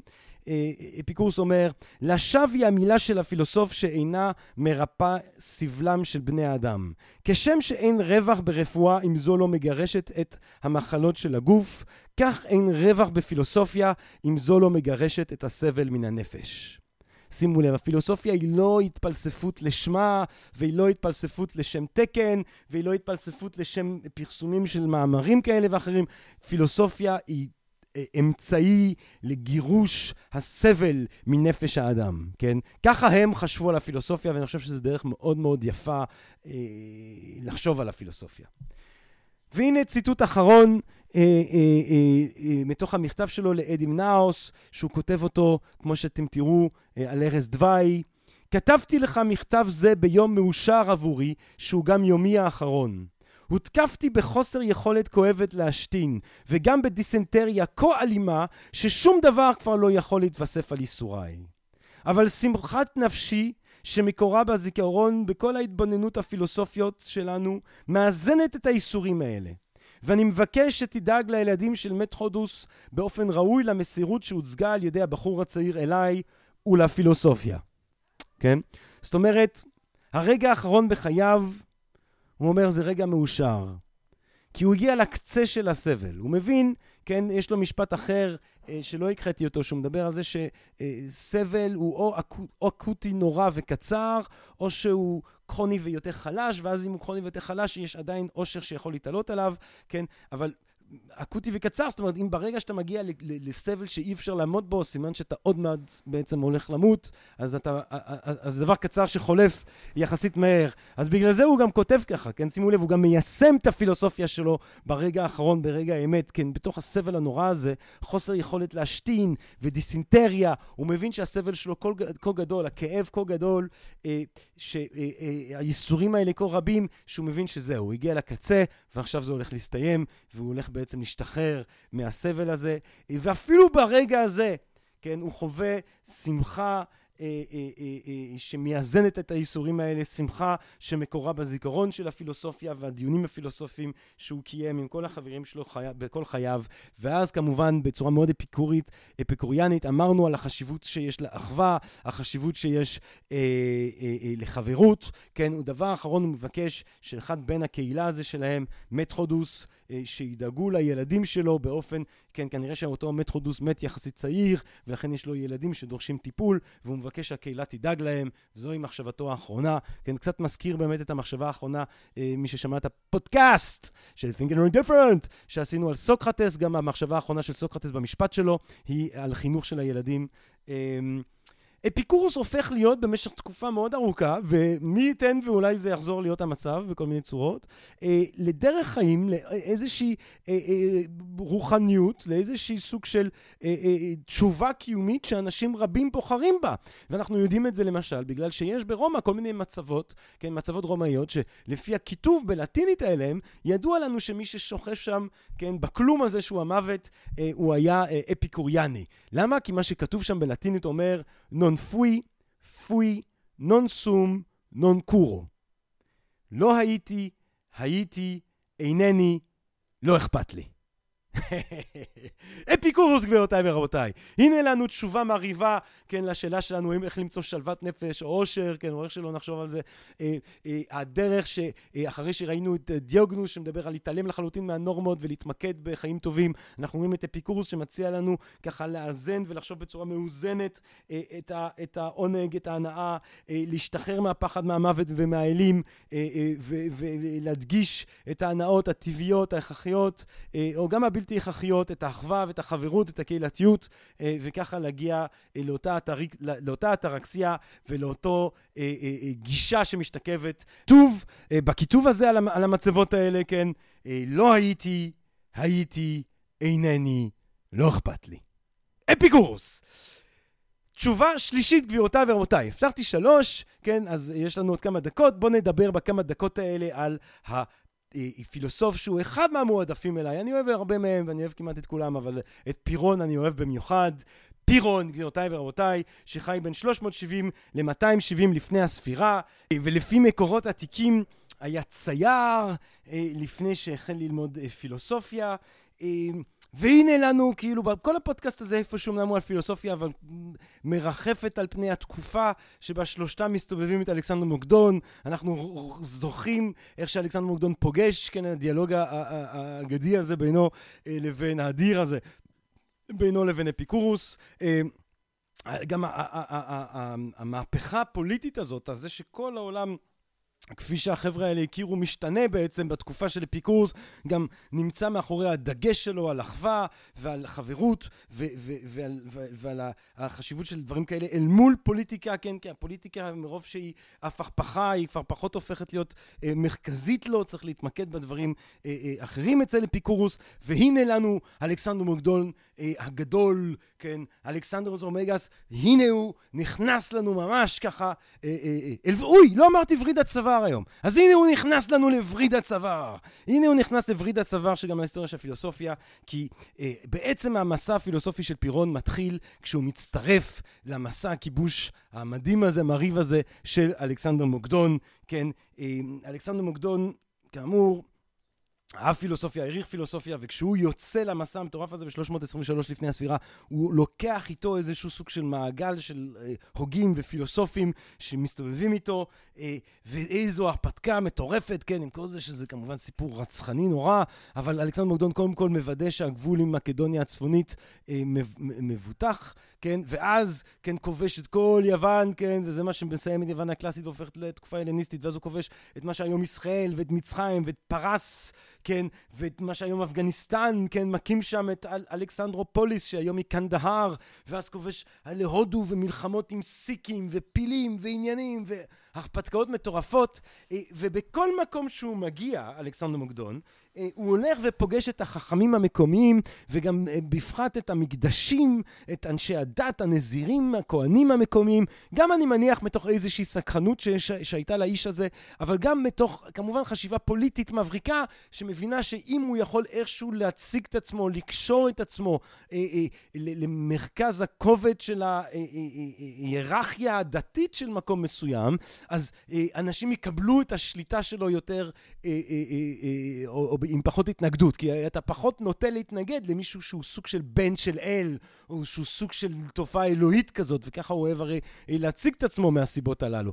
אה, אבל צריך גם לחשוב על זה שבכל מקום הם אשכרה פוגשים, כן, האנשים האלה פגשו את הכוהנים העבריים העתיקים בירושלים, הם פגשים את הנזירים אה, שאוחזים בחוכמה ובמאגיה המצחית העתיקה במנזרים של מצרים, הם פוגשים את המאגיים של פרס, ואז כשהוא מנצח את דריוס ומגיע עד להודו, הם פוגשים אה, טיפוס חכם מאוד מסוים שישגע ליוונים האלה את המוח, כן, החכמים הערומים של הודו, הגימניוסופים, סופיה, חוכמה, גימניו, עירום, גימניו, סופים, החכמים הערומים, כן, הבבות, כן, מי שהיה בהודו, של הודו. עד היום כמובן יש מסורות חוכמה בהודו של הסקפנות הזאת, של העירום המוחלט, החכמים הערומים, ויש סיפורים פשוט מרהיבים של המפגש בין המעגל החכמים היוונים לבין ההודים, כן, אנחנו הרי במאה הרביעית לפני הספירה, תחשבו, כן, מגיעים להודו ופוגשים את הבבות, פוגשים את החכמים ההודים, הגימניוסופים,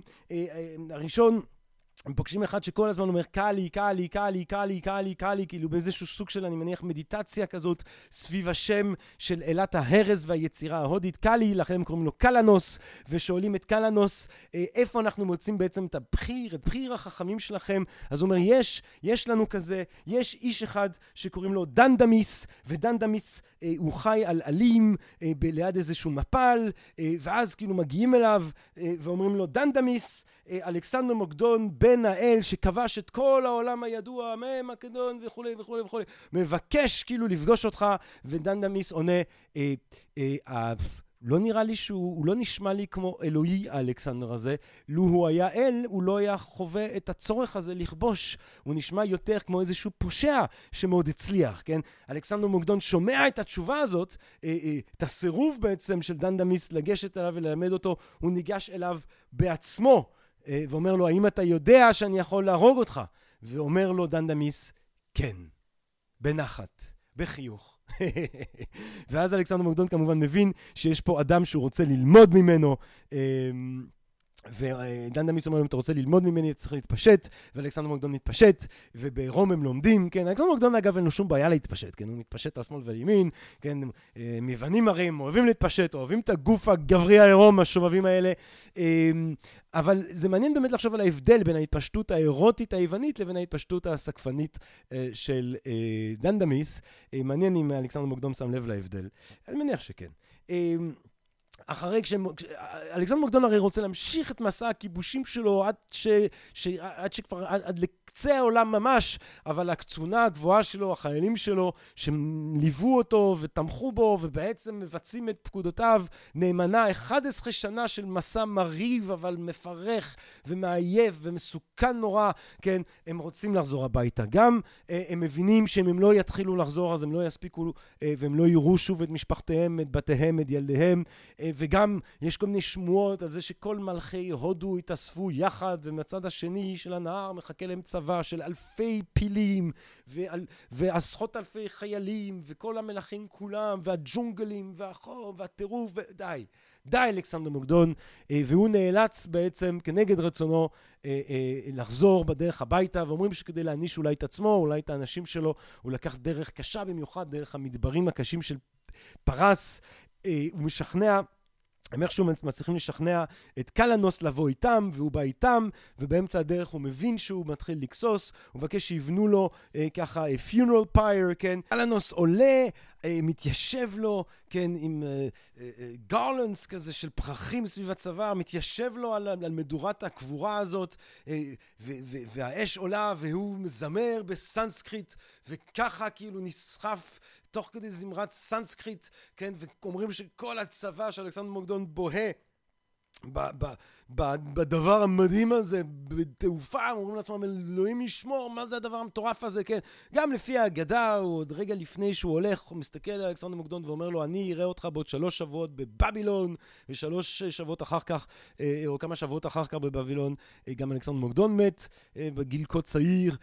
על כל פנים, כן, איכשהו כל ההכפתקה הזאת, כן, אנשים בסוף כן חוזרים הביתה, וכך גם פירון. ופירון חוזר הביתה, ופירון, ותחשבו עד כמה היום, כן, היום להגיע להודו, היום להגיע, אם היינו יכולים רק להגיע לאפגניסטן או לאיראן, זה היה אה, אה, זעזוע תרבותי ענק, ו, ואנחנו פותחים את העיניים ופותחים את הראש, למרות שאנחנו כבר רואים ביוטיוב, וקראנו ושמענו וראינו, ואנחנו די יודעים בערך, לפחות באיזשהו מובן, לקחת מה אנחנו הולכים, ושם הם הולכים ללא נודע, ופוגשים דברים שלא היה להם מושג מהם, וכל מיני יוגים וברמנים של המאה הרביעית לפני הספירה, ומאגים ופרסים, והכוהנים בירושלים, והנזירים, והנזירים במצרים. חיים, תחשבו איזה השפעה מטלטלת יש לי מסע כזה, כן, עבור הפילוסוף, שהיה פילוסוף יווני, כנראה שהוא האמין באטומיזם, וזה, יצא לדרך, ובום, הוא רואה את כל התפיסות האלה, כל האנשים האלה, והוא חוזר מבולבל. כן, אה, לא תגידו לי, לא, אה, לא הראשון שחוזר מבולבל בהודו, כן, אבל לא חוזר בקטע שהוא חושב שהוא דולפין, אה, לא שבהכרח יש עם זה בעיה, כן, אה, אבל אה, הוא חוזר... מבולבל לגבי האפשרות בכלל, לגבי האפשרות בכלל לחשוב את עצמך כמחזיק בעמדה שהיא האמת. כן? אה, הוא חוזר והוא חי במתינות, בשקט, עם אחותו המיילדת, בצניעות, במתינות, עוסק במטלות היומיומיות, ופירון אומר בכנות, אני לא אטען שאני יודע את הדברים, אני אגיד איך דברים נראים לי, אבל אני לא מבטיח שכך הם הדברים באמת. האסכולה הזאת שלנו, האסכולה שלו, כן, האסכולה הס, הספקנית, הסקפטיציזם של פירון, אה, לא קובעת כלום, כן? אנחנו מסירים שיפוט. אנחנו מסירים כל אמונה מוחלטת, אנחנו מסירים כל אחיזה בכל סוג של אמונה שאנחנו יכולים להתייחס אליה כאל אמונה מוחלטת. כן, המשפט היפה הזה, המילה היפה הזה, אפוכה, השעיית השיפוט. אנחנו משהים את השיפוט. אנחנו לא טוענים, אנחנו באי טיון, אפסיה. אנחנו בהשעיית השיפוט, אפוכה. ודווקא מתוך המקום הזה של שחרור, כאילו באחיזה באיזושהי אמת דוגמטית, דווקא מהמקום הזה, אומר פירון, מגיע אטרקסיה. מגיע הרוגע הפנימי העמוק שאי אפשר אה, להפר אותו, כן? אה, גם פירון, כמו אה, דיוגונוס מסינופה, כמו סוקרטס, לימד אך ורק בעל פה, הוא לא כתב מילה, אה, אז אנחנו יודעים עליו בזכות אה, תימון, בזכות שוב אותו אה, אה, אה, ש, אה, שאול ותיק אה, דיוגונוס מלארטיוס, אה, אה, אה, אומרים עליו שיש לו יכולת מרשימה לספוג כאב, סוג של אדישות חיצונית כזאת, כן? אה, יש איזה סיפור שאני אוהב שהוא באיזה סערה על ספינה, באמצע סערה נוראית, וכל האנשים על הספינה בבהלה, ובוכים, וצועקים, ומפוחדים, והוא מסתכל על איזה חזרזיר שיושב שם באיזה כלוב, וממשיך ככה לאכול את האוכל שלו בכיף שלו, בלי כלום, ואומר, הנה, תראו, זה הטרקסיה, כן?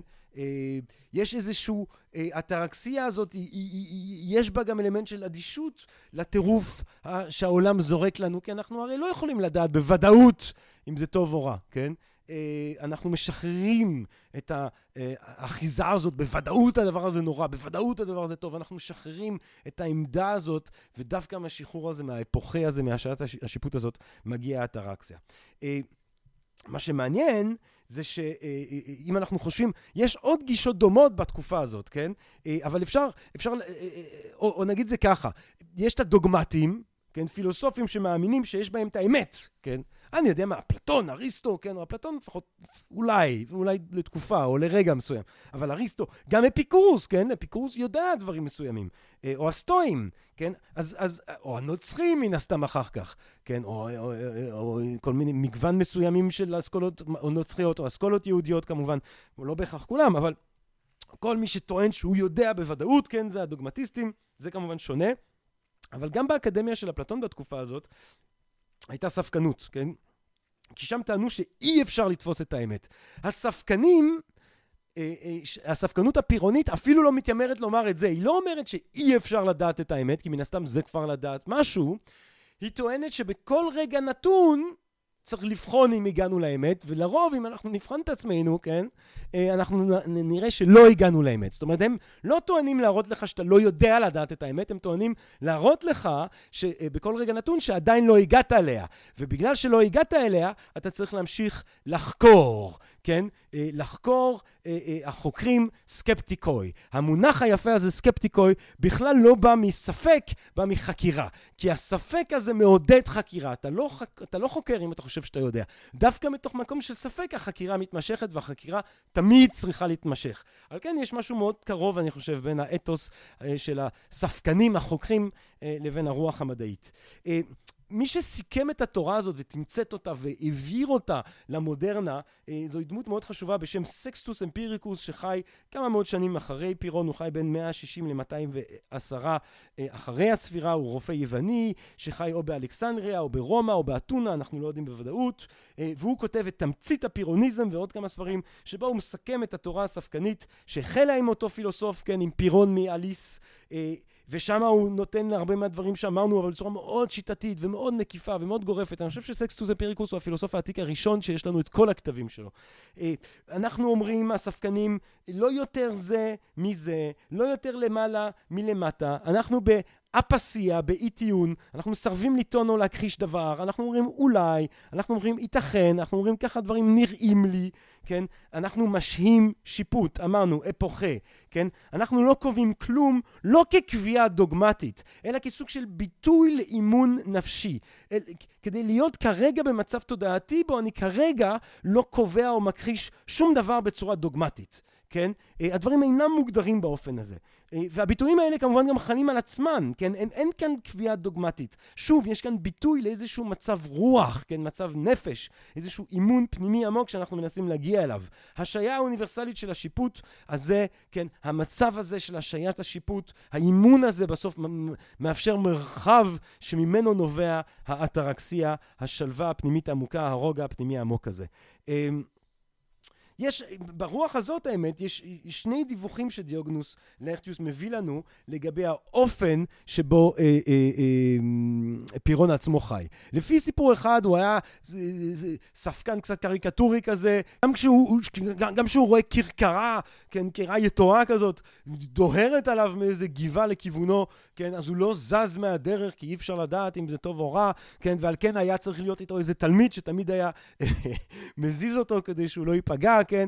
אה, ולפי אה, תיאור אחר, הוא פשוט חי לפי מה שנראה לו. אז אם אתה רואה כרכרה, אז בסדר, אתה לא יכול לדעת בוודאות, כן? אתה לא, אתה לא צריך לקבוע בוודאות שזה דבר רע, ובאמת זה לא ודאי, כי אתה יכול לזוז, ואז יקיש אותך נחש שיהרוג אותך, והכרכרה רק הייתה פוצעת אותך, כן? אבל נראה לי שעדיף לזוז, אז אני זז, כן? הוא, הוא, ו, וכמובן שזה נראה הרבה יותר סביר שזה, אה, ככה הוא חי פירון. לא, הוא הגיע לגיל 90, אני לא חושב שאתה מגיע לגיל 90 אם אתה חי לפי הקריקטורה הראשונית הזאת, שבו אתה באמת ככה, אפילו לא פועל לפי מה שנראה לך וממה שטבעי לך. אתה כן פועל לפי מה שנראה לך, אתה כן פועל לפי מה שטבעי לך, אתה פשוט לא מתיימר לומר שהדבר הזה הוא אמת, אה, אה, אה, אה, זה מה שמבדיל בינך לבין הדוגמטיקן. זה לא עצם האמונות, זה האופן שבו אתה אוחז אותן, כן? אה, פירון חשב שצריך לאחוז באמונות באופן לא דוגמטי. כששני תלמידים שלו רבו, כל אחד ככה, כל אחד מתיישב על העמדה שלו ולא מתפשר, והם רבים ורבים, הוא התפשט וקפץ למים והתחיל לשחות לנמל, כן? אה, סקסטוס אמפיריקוס נותן לנו ממש את ה... ככה מזקק את התורה הזאת של פירון, ככה שלמשל הוא נותן לנו אה, אה, את עשרת הטיעונים, עשרת טיעונים שבאמצעותם אפשר בכל רגע נתון לפרק את אשליית הידיעה בוודאית, לפי הספקנים. אחד, שונות בין חיות שונות, כן? שוקולד לי זה מעולה, לכלב זה רעיל. כן? אז זה טוב, רע, אה, תלוי לאיזה אה, ייצור, שונות בין בני אדם, כן? אה, אני מאוד אוהב את הקיץ, לי הקיץ הוא, הוא, הוא טוב, אנחנו מזיעים בים, בלחות של תל אביב, כולנו אה, פסיכואקטיבי אירוטי ככה מתמשך, דבר מדהים, אנשים אחרים שונאים את זה, זה טוב לי, זה רע להם, כן, תלוי לבני, תלוי לאיזה בני אדם. אני גם אוהב את החורף, אני לא רוצה פה לצאת רק קיצי. שלוש, שונות בחושים, כן, תראו את ההבדל בין ציור למגע ולעין למשל, או את ההבדל בין משהו שהוא מסריח, שאינו גם נורא מתוק או טעים, יש את הפחי התאילנדי הזה, בורח לי השם, שהוא, לא יודע אם טעמתי אותו אף פעם, אבל הוא כאילו נורא אמור להסריח מבחוץ ולהיות ממש טעים כשאתה אוכל אותו, אז זה, זה פחית טוב או לא טוב, אה, תלוי לפי איזה חוש. התלות ארבע, התלות בנסיבות או בתנאים, כן? אם אני נגיד עצוב, אז יש לי מחשבות מסוימות. אם אני שמח... בן עמי שפשטיין, שהוא פילוסוף אה, אמריקאי ישראלי שחי לגיל 100, שאלו אותו פעם אם הוא מאמין בבחירה חופשית או בדטרמיניזם, הוא נתן תשובה מדהימה, הוא אמר זה תלוי במצב רוח שלי.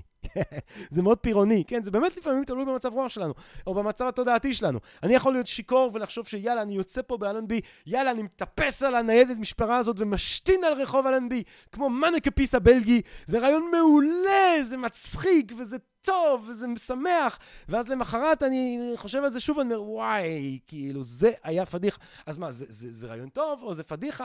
תלוי במצב התודעתי שלי. אה, חמש, התלות בעמדות ובמרחקים ובמיקומים, כן? אה, אה, הכל נראה אחרת לפי המקום שבו אנחנו נמצאים, או במרחב, או בזמן. תערובת, שש.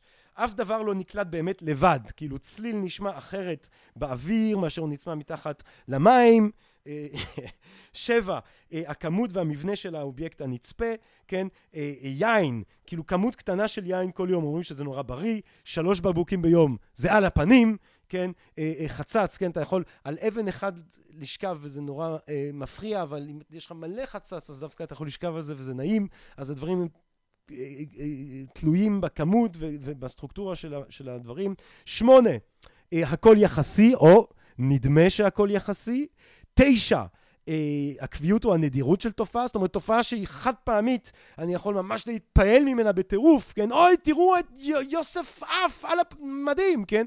אבל אם כולנו היינו עופים, אז זה היה דבר נורמלי ורגיל, כן? אה, כמו הפנדמיה הזאת, עכשיו אנחנו בבהלה, וואי, פנדמיה, וואי, מה זה הדבר הזה, מה קרה? וזה... אבל, אבל, אבל כי זה יחסית לחיי אדם, זה דבר שהוא לא, זה דבר שהוא נדיר, אם זה היה קורה כל חמש שנים, אז טוב, כל התרבות הייתה אחרת, אבל אני, גם היחס שלנו לתופעה הזאת הייתה מאוד שונה. אה, וההבנה שלנו הייתה מאוד שונה. עשר, חוקים, מנהגים, אמונות אגדיות של תרבויות שונות, כן? זה כמובן עוד מהמסעות של פירון, כן? מאיפה אתה יודע מה אמיתי, מה נכון? תראה, ככה הם אה, אה, אה, גרפס, בסין זה שיא הנימוס, אצלנו זה פחות, אה, אה, אה, לפי המסורת ההודית אה, אנחנו צריכים להתנהל ככה, לפי המסורת אפריקאית אה, מסוימת אנחנו צריכים להתנהל אחרת, איך אתה יודע להחליט, איך אתה יודע לבחור, בתוך כל המגוון הזה אי אפשר לדעת בוודאות, כן? אה, הוא נותן עוד uh, טיעונים, זה עשרת הטרופים, עשרת הטיעונים המפורסמים שסקסטוס אמפיריקוס מציע כדי שוב בכל רגע נתון לפרק את אשליית הידע המוחלט. Uh, הוא נותן עוד חמישה טיעונים uh, uh, כאלה שאולי הם טיעונים שאפשר להשתמש בהם יותר. Uh, הראשונים הם עוסקים הרבה באמת בחושים ובחוויות ובעצם לפרק את uh, uh, אשליית האמת הדוגמטית שאנשים uh, בהקשר הזה יכולים uh, לתפוס. אבל אה, יש עוד אה, אה, טיעונים אה, כמו אה, שאפשר להשתמש בהם אולי יותר כשאנחנו מנהלים דיון פילוסופי, אה, אי התאמה שוב בדעות של אנשים, כן? זה גם חל כמובן בפילוסופיה, אתה שפינוזיסט, אתה קרטזיאני, אתה... אה, אה, כל הדעות השונות שצריך לבחור ואיך אפשר לדעת. נסיגה עד אינפיניטום, כן? כי אפשר תמיד לשאול למה, כן, ככה, ולמה, ככה, למה. בסוף הלמה תמיד מנצח, כן? אז יש נסיגה אינסופית, יחסיות, כן? שגם פה היא חלה כמובן. היפותזה, זאת אומרת, אתה חייב תמיד, כן? כל דוגמטיסט תמיד חייב להניח משהו שאותו הוא לא יכול להצדיק. כן, בראשית ברא אדוני את השמיים ואת הארץ. בסדר, אז לכאורה הסברת את בריאת האדמה ואת הארץ. איך אתה מסביר את בריאתו של אלוהים? לא, אלוהים זה גורם את עצמו. זה איזושהי הנחה שאני צריך להניח אותה, אבל היא לא מוצדקת, אז גם בזה אפשר להטיל ספק. אה, ואם אין הנחה כזאת, אז הטיעונים הם בעצם מעגליים. אז שוב, באופן שיטתי, סקסטוס אמפיריקוס נותן לנו כלים כדי להוכיח לעצמנו, לאחרים, בכל רגע נתון שעדיין לא הגענו לאמת, ובגלל שלא הגענו לאמת, אה, אנחנו בעצם אה, צריכים להמשיך לחקור. על כן, ספקנות, ספקנים, אה, סקפטיקוי. עוד טיעון מבריק שמקבל בעצם ביטוי ראשוני ברור אצל סקסטוס אמפיריקוס, זה בעיית הרוע. בעיית הרוע המפורסמת, בעיה שמקשה עלינו כמובן להאמין באלוהים. כן, באופן הפשוט ביותר, איך אפשר להאמין באלוהים אם, אם, אם יש כל כך הרבה רוע בעולם, כן? איך, איך, איך אפשר להאמין באלוהים אם, אם, אם, אם, אם, אם קרה מה שקרה לאנה פרנק וקורה מה שקורה ל, ל, לחפים מפשע וכל הסבל שיש בעולם עכשיו, עכשיו, אבל שימו לב לאופן הממש גאוני אה, שבו אה, סקסטוס אמפיריקוס בעצם אה, אה, אה, אה, אה, כותב, מתאר, אה, אה, מביא את הטיעון הזה. אה, ואני מתחיל. אז הוא אומר כזה דבר, אם האלים, אה, זה אפשר לעשות את זה גם עם אלוהים או עם האלים, הוא מדבר במונחים של אלים כמובן, אם האלים היו דואגים לכל הדברים, אז לא היה שום דבר רע וגרוע ביקום, אבל אנשים אומרים שהכל מלא ברוע, כן? הוא לא מתחייב, ספקנות הרי בסופו של דבר, אבל אנשים, אה, אנשים אומרים שהכל מלא ברוע. לכן, לא ניתן גם לומר שהאלים דואגים לכל הדברים. אבל אם, אם האלים דואגים אה, לחלק מהדברים, למה הם דואגים לדברים הללו ולא לדברים אחרים? ואז הוא נותן לנו בעצם את האפשרויות הלוגיות. או שהאלים גם רוצים וגם יכולים לדאוג לכל הדברים, או שהם רוצים ולא יכולים, או שהם יכולים ולא רוצים, או שהם גם לא יכולים וגם לא רוצים. עכשיו, אם הם גם היו יכולים והם היו רוצים, אז הם היו דואגים לכל הדברים כולם, אבל אה, מהסיבות שנתנו לעיל, זה לא המצב, הוא אומר.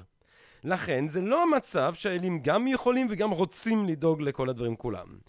אם הם רוצים ולא יכולים, הרי שהם חלשים יותר מהדבר שבגלליו הם לא יכולים לעזור.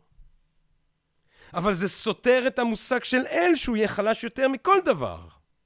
עכשיו אם הם היו יכולים לעזור לכולם והם לא רוצים אז צריך לחשוב שהם רעים.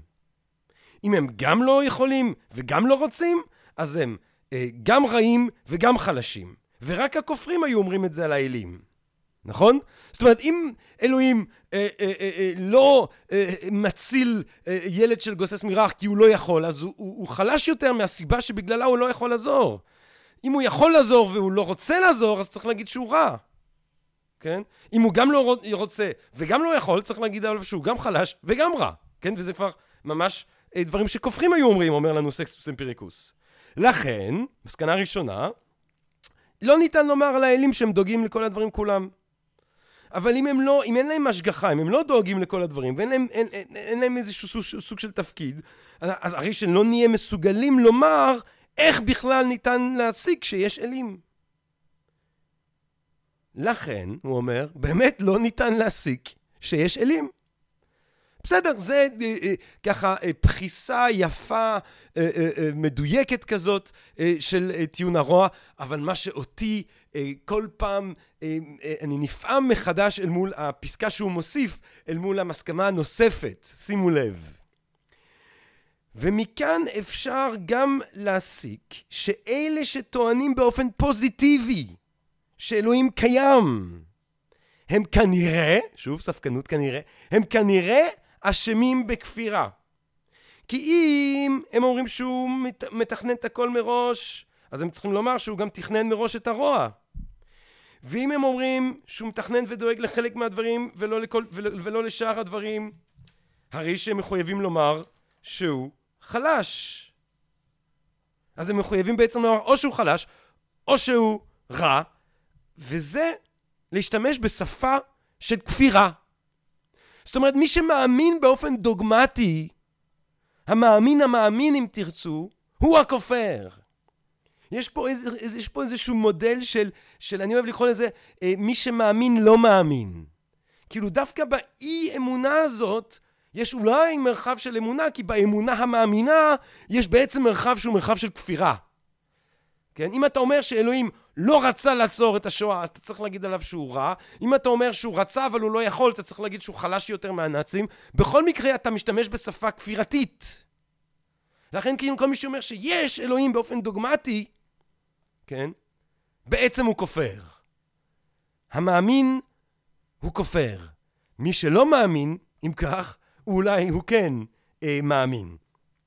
אתם יודעים, אני, אני, זה גם, שואלים אותי לפעמים אני אה, מאמין באלוהים, אז אני תמיד, יש לי תשובה, יש לי תשובה, אמנם זו לא תשובה שלי, אבל זו תשובה שאני מאמץ אותה אה, בלב שלם, אה, וזו התשובה של הנביא הגאון של הלב, הכהן הגדול שלנו, ליאונרד כהן, ששאלו אותו פעם אם הוא מאמין באלוהים, הוא אמר, אני לא מצליח לגרום לעצמי להאמין באף סכמה של אלוהים שאני בעצמי יכול לחשוב עליה. אבל לפעמים יש צמאון לתפילה.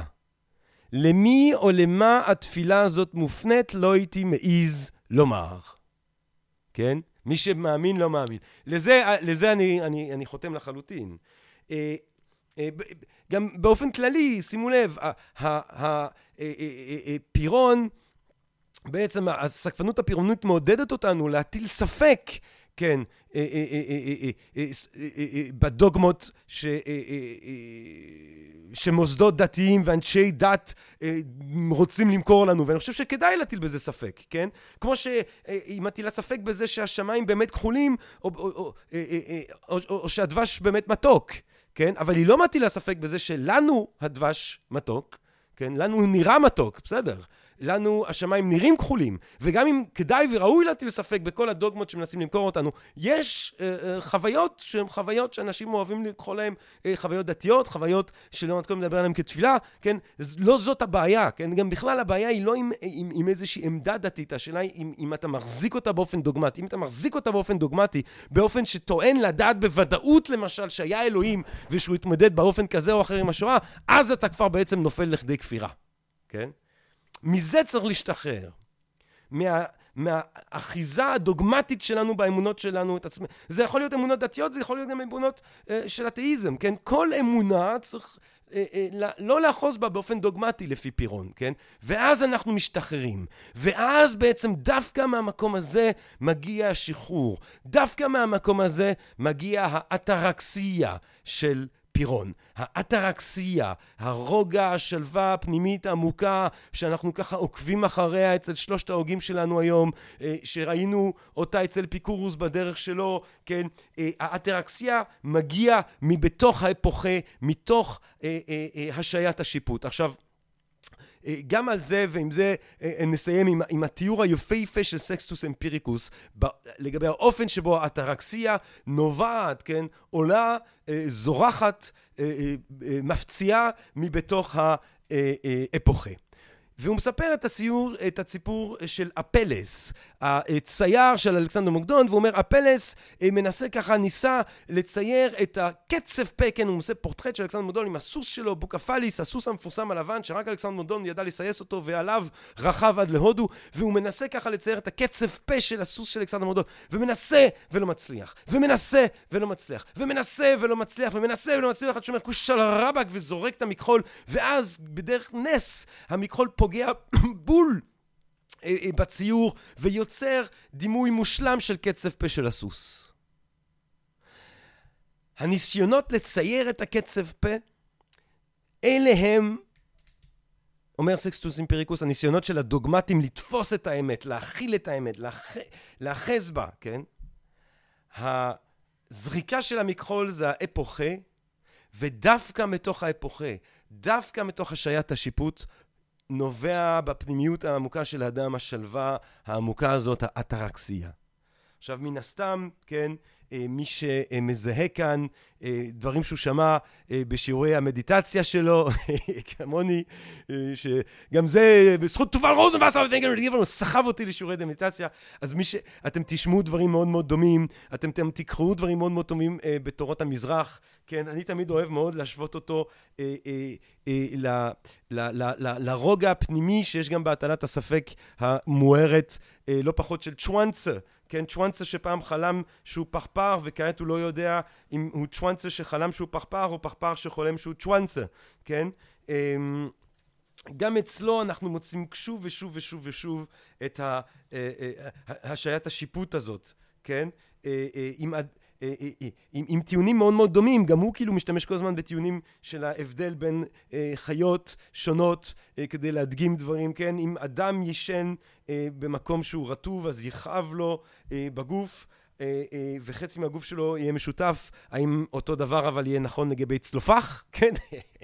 או פעם צ'ואנסה והחבר שלו חווזי, הם רואים דגים, וצ'ואנסה אומר לחווזי, אה, תראה איך שהדגים מבסוטים שוחים שם בים. וחווזי אומר, איך אתה יודע איך הדגים מרגישים? אתה לא דג. וצ'ואנסה עונה לו, איך אתה יודע מה... אה, שאני לא יודע, אתה לא אני, כן? אבל כל, ה, כל הדחקות האלה הן דחקות של שחרור, כי יש משהו, כן, גם אצל צ'ואנסה, גם אצל פירון, ש... שחושב ששחרור מהניסיון לתפוס את האמת, לדעת מה הולך לקחות, לדעת מה קורה עכשיו בוודאות, זה משהו שדורש מאיתנו המון אנרגיה, זה משהו שמקבץ אותנו, ואפשר לחלוטין לשחרר את זה. אפשר לפעול, אומר פירון, הספקנות הפירונית, הספקנות המוארת של פירון בעצם מעודדת אותנו לפעול לפי מה שנראה לנו נכון, אה, אה, אה, לפי מה שנראה לנו טבעי, אבל מבלי להתייחס גם לעמדות שלנו כאיזושהי אמת תורה מסיני, מבלי לקחת על עצמי את האחריות הזאת של להיות צודק במאה אחוז, השחרור הזה הוא, הוא ממש שחרור פיזי, אני חושב שאתם יכולים לשים לב לפעמים כשאתם מתווכחים עם אנשים ואתם נוגעים באיזה נקודה ששם יש להם איזושהי עמדה שמחזיקים בה באופן ככה אה, אה, אה, דוגמטי, ממש הגוף מתכווץ, אז אפשר לשחרר, אפשר לשחרר את הכתפיים ואפשר לשחרר את התודעה, וזה בעצם האטרקסיה המוארת שפירון מציע לנו. טוב, גבירותיי ורבותיי, אז מה היה לנו פה בעצם?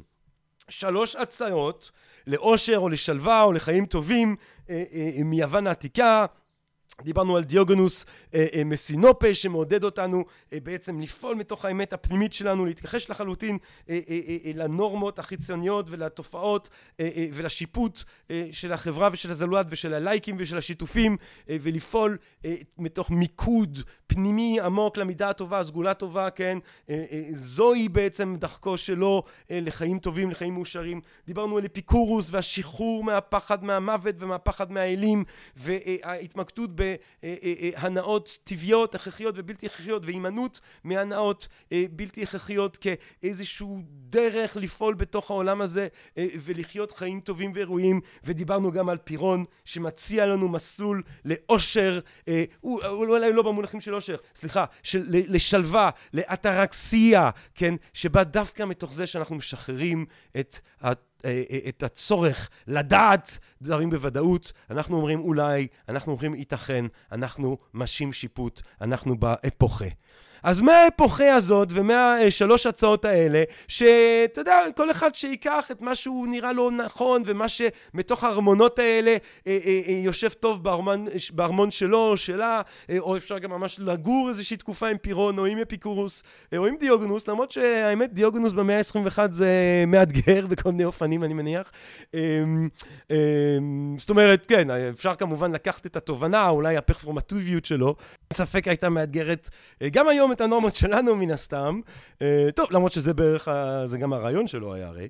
אה, על כל פנים, אני סומך, מה, אני סומך על הקהל הקדוש והחכם הזה של Think and Ring Different, ואני כל כך מתחגש כל פעם לקבל את ההודעות שלכם. אני סומך עליכם שתדעו לחלץ מכאן את מה שנראה לכם נכון. זה היופי של פילוסופיה, אפשרות לחשוב אחרת, אפשרות לחשוב מחדש, אפשרות להרחיב את הדעת, כן, לא להיות, לא להתקבע עם דפוסי מחשבה ש, שירשנו או שקיבלנו, אלא לצאת לחקירה ככה חופשייה ומרנינה ומרוממת רוח. אה, כיף חיים, אני אגיד לכם, כיף חיים, כן? וכל עוד אפשר לפחות את זה, אז כיף חיים גם לנו. מה אני אגיד לכם? כל טוב שיהיה לכם, איפה שאתם לא נמצאים, אה, אהבה רבה, שלום, שלווה, כוונת טובות, בריאות, בריאות, בריאות, בריאות. מקווה שנהנתם מהפרק הזה, שתהנו גם אה, מהפרקים האחרים אה, שעשינו, ומהפרקים שאנחנו עוד מקווים מאוד להקליט בהמשך בעזרת השם. אה, מה אני אגיד לכם? קהל קדוש שלנו, כל טוב שיהיה לכם, ונשתמע. פודקאסט, פודקאסט, פודקאסט.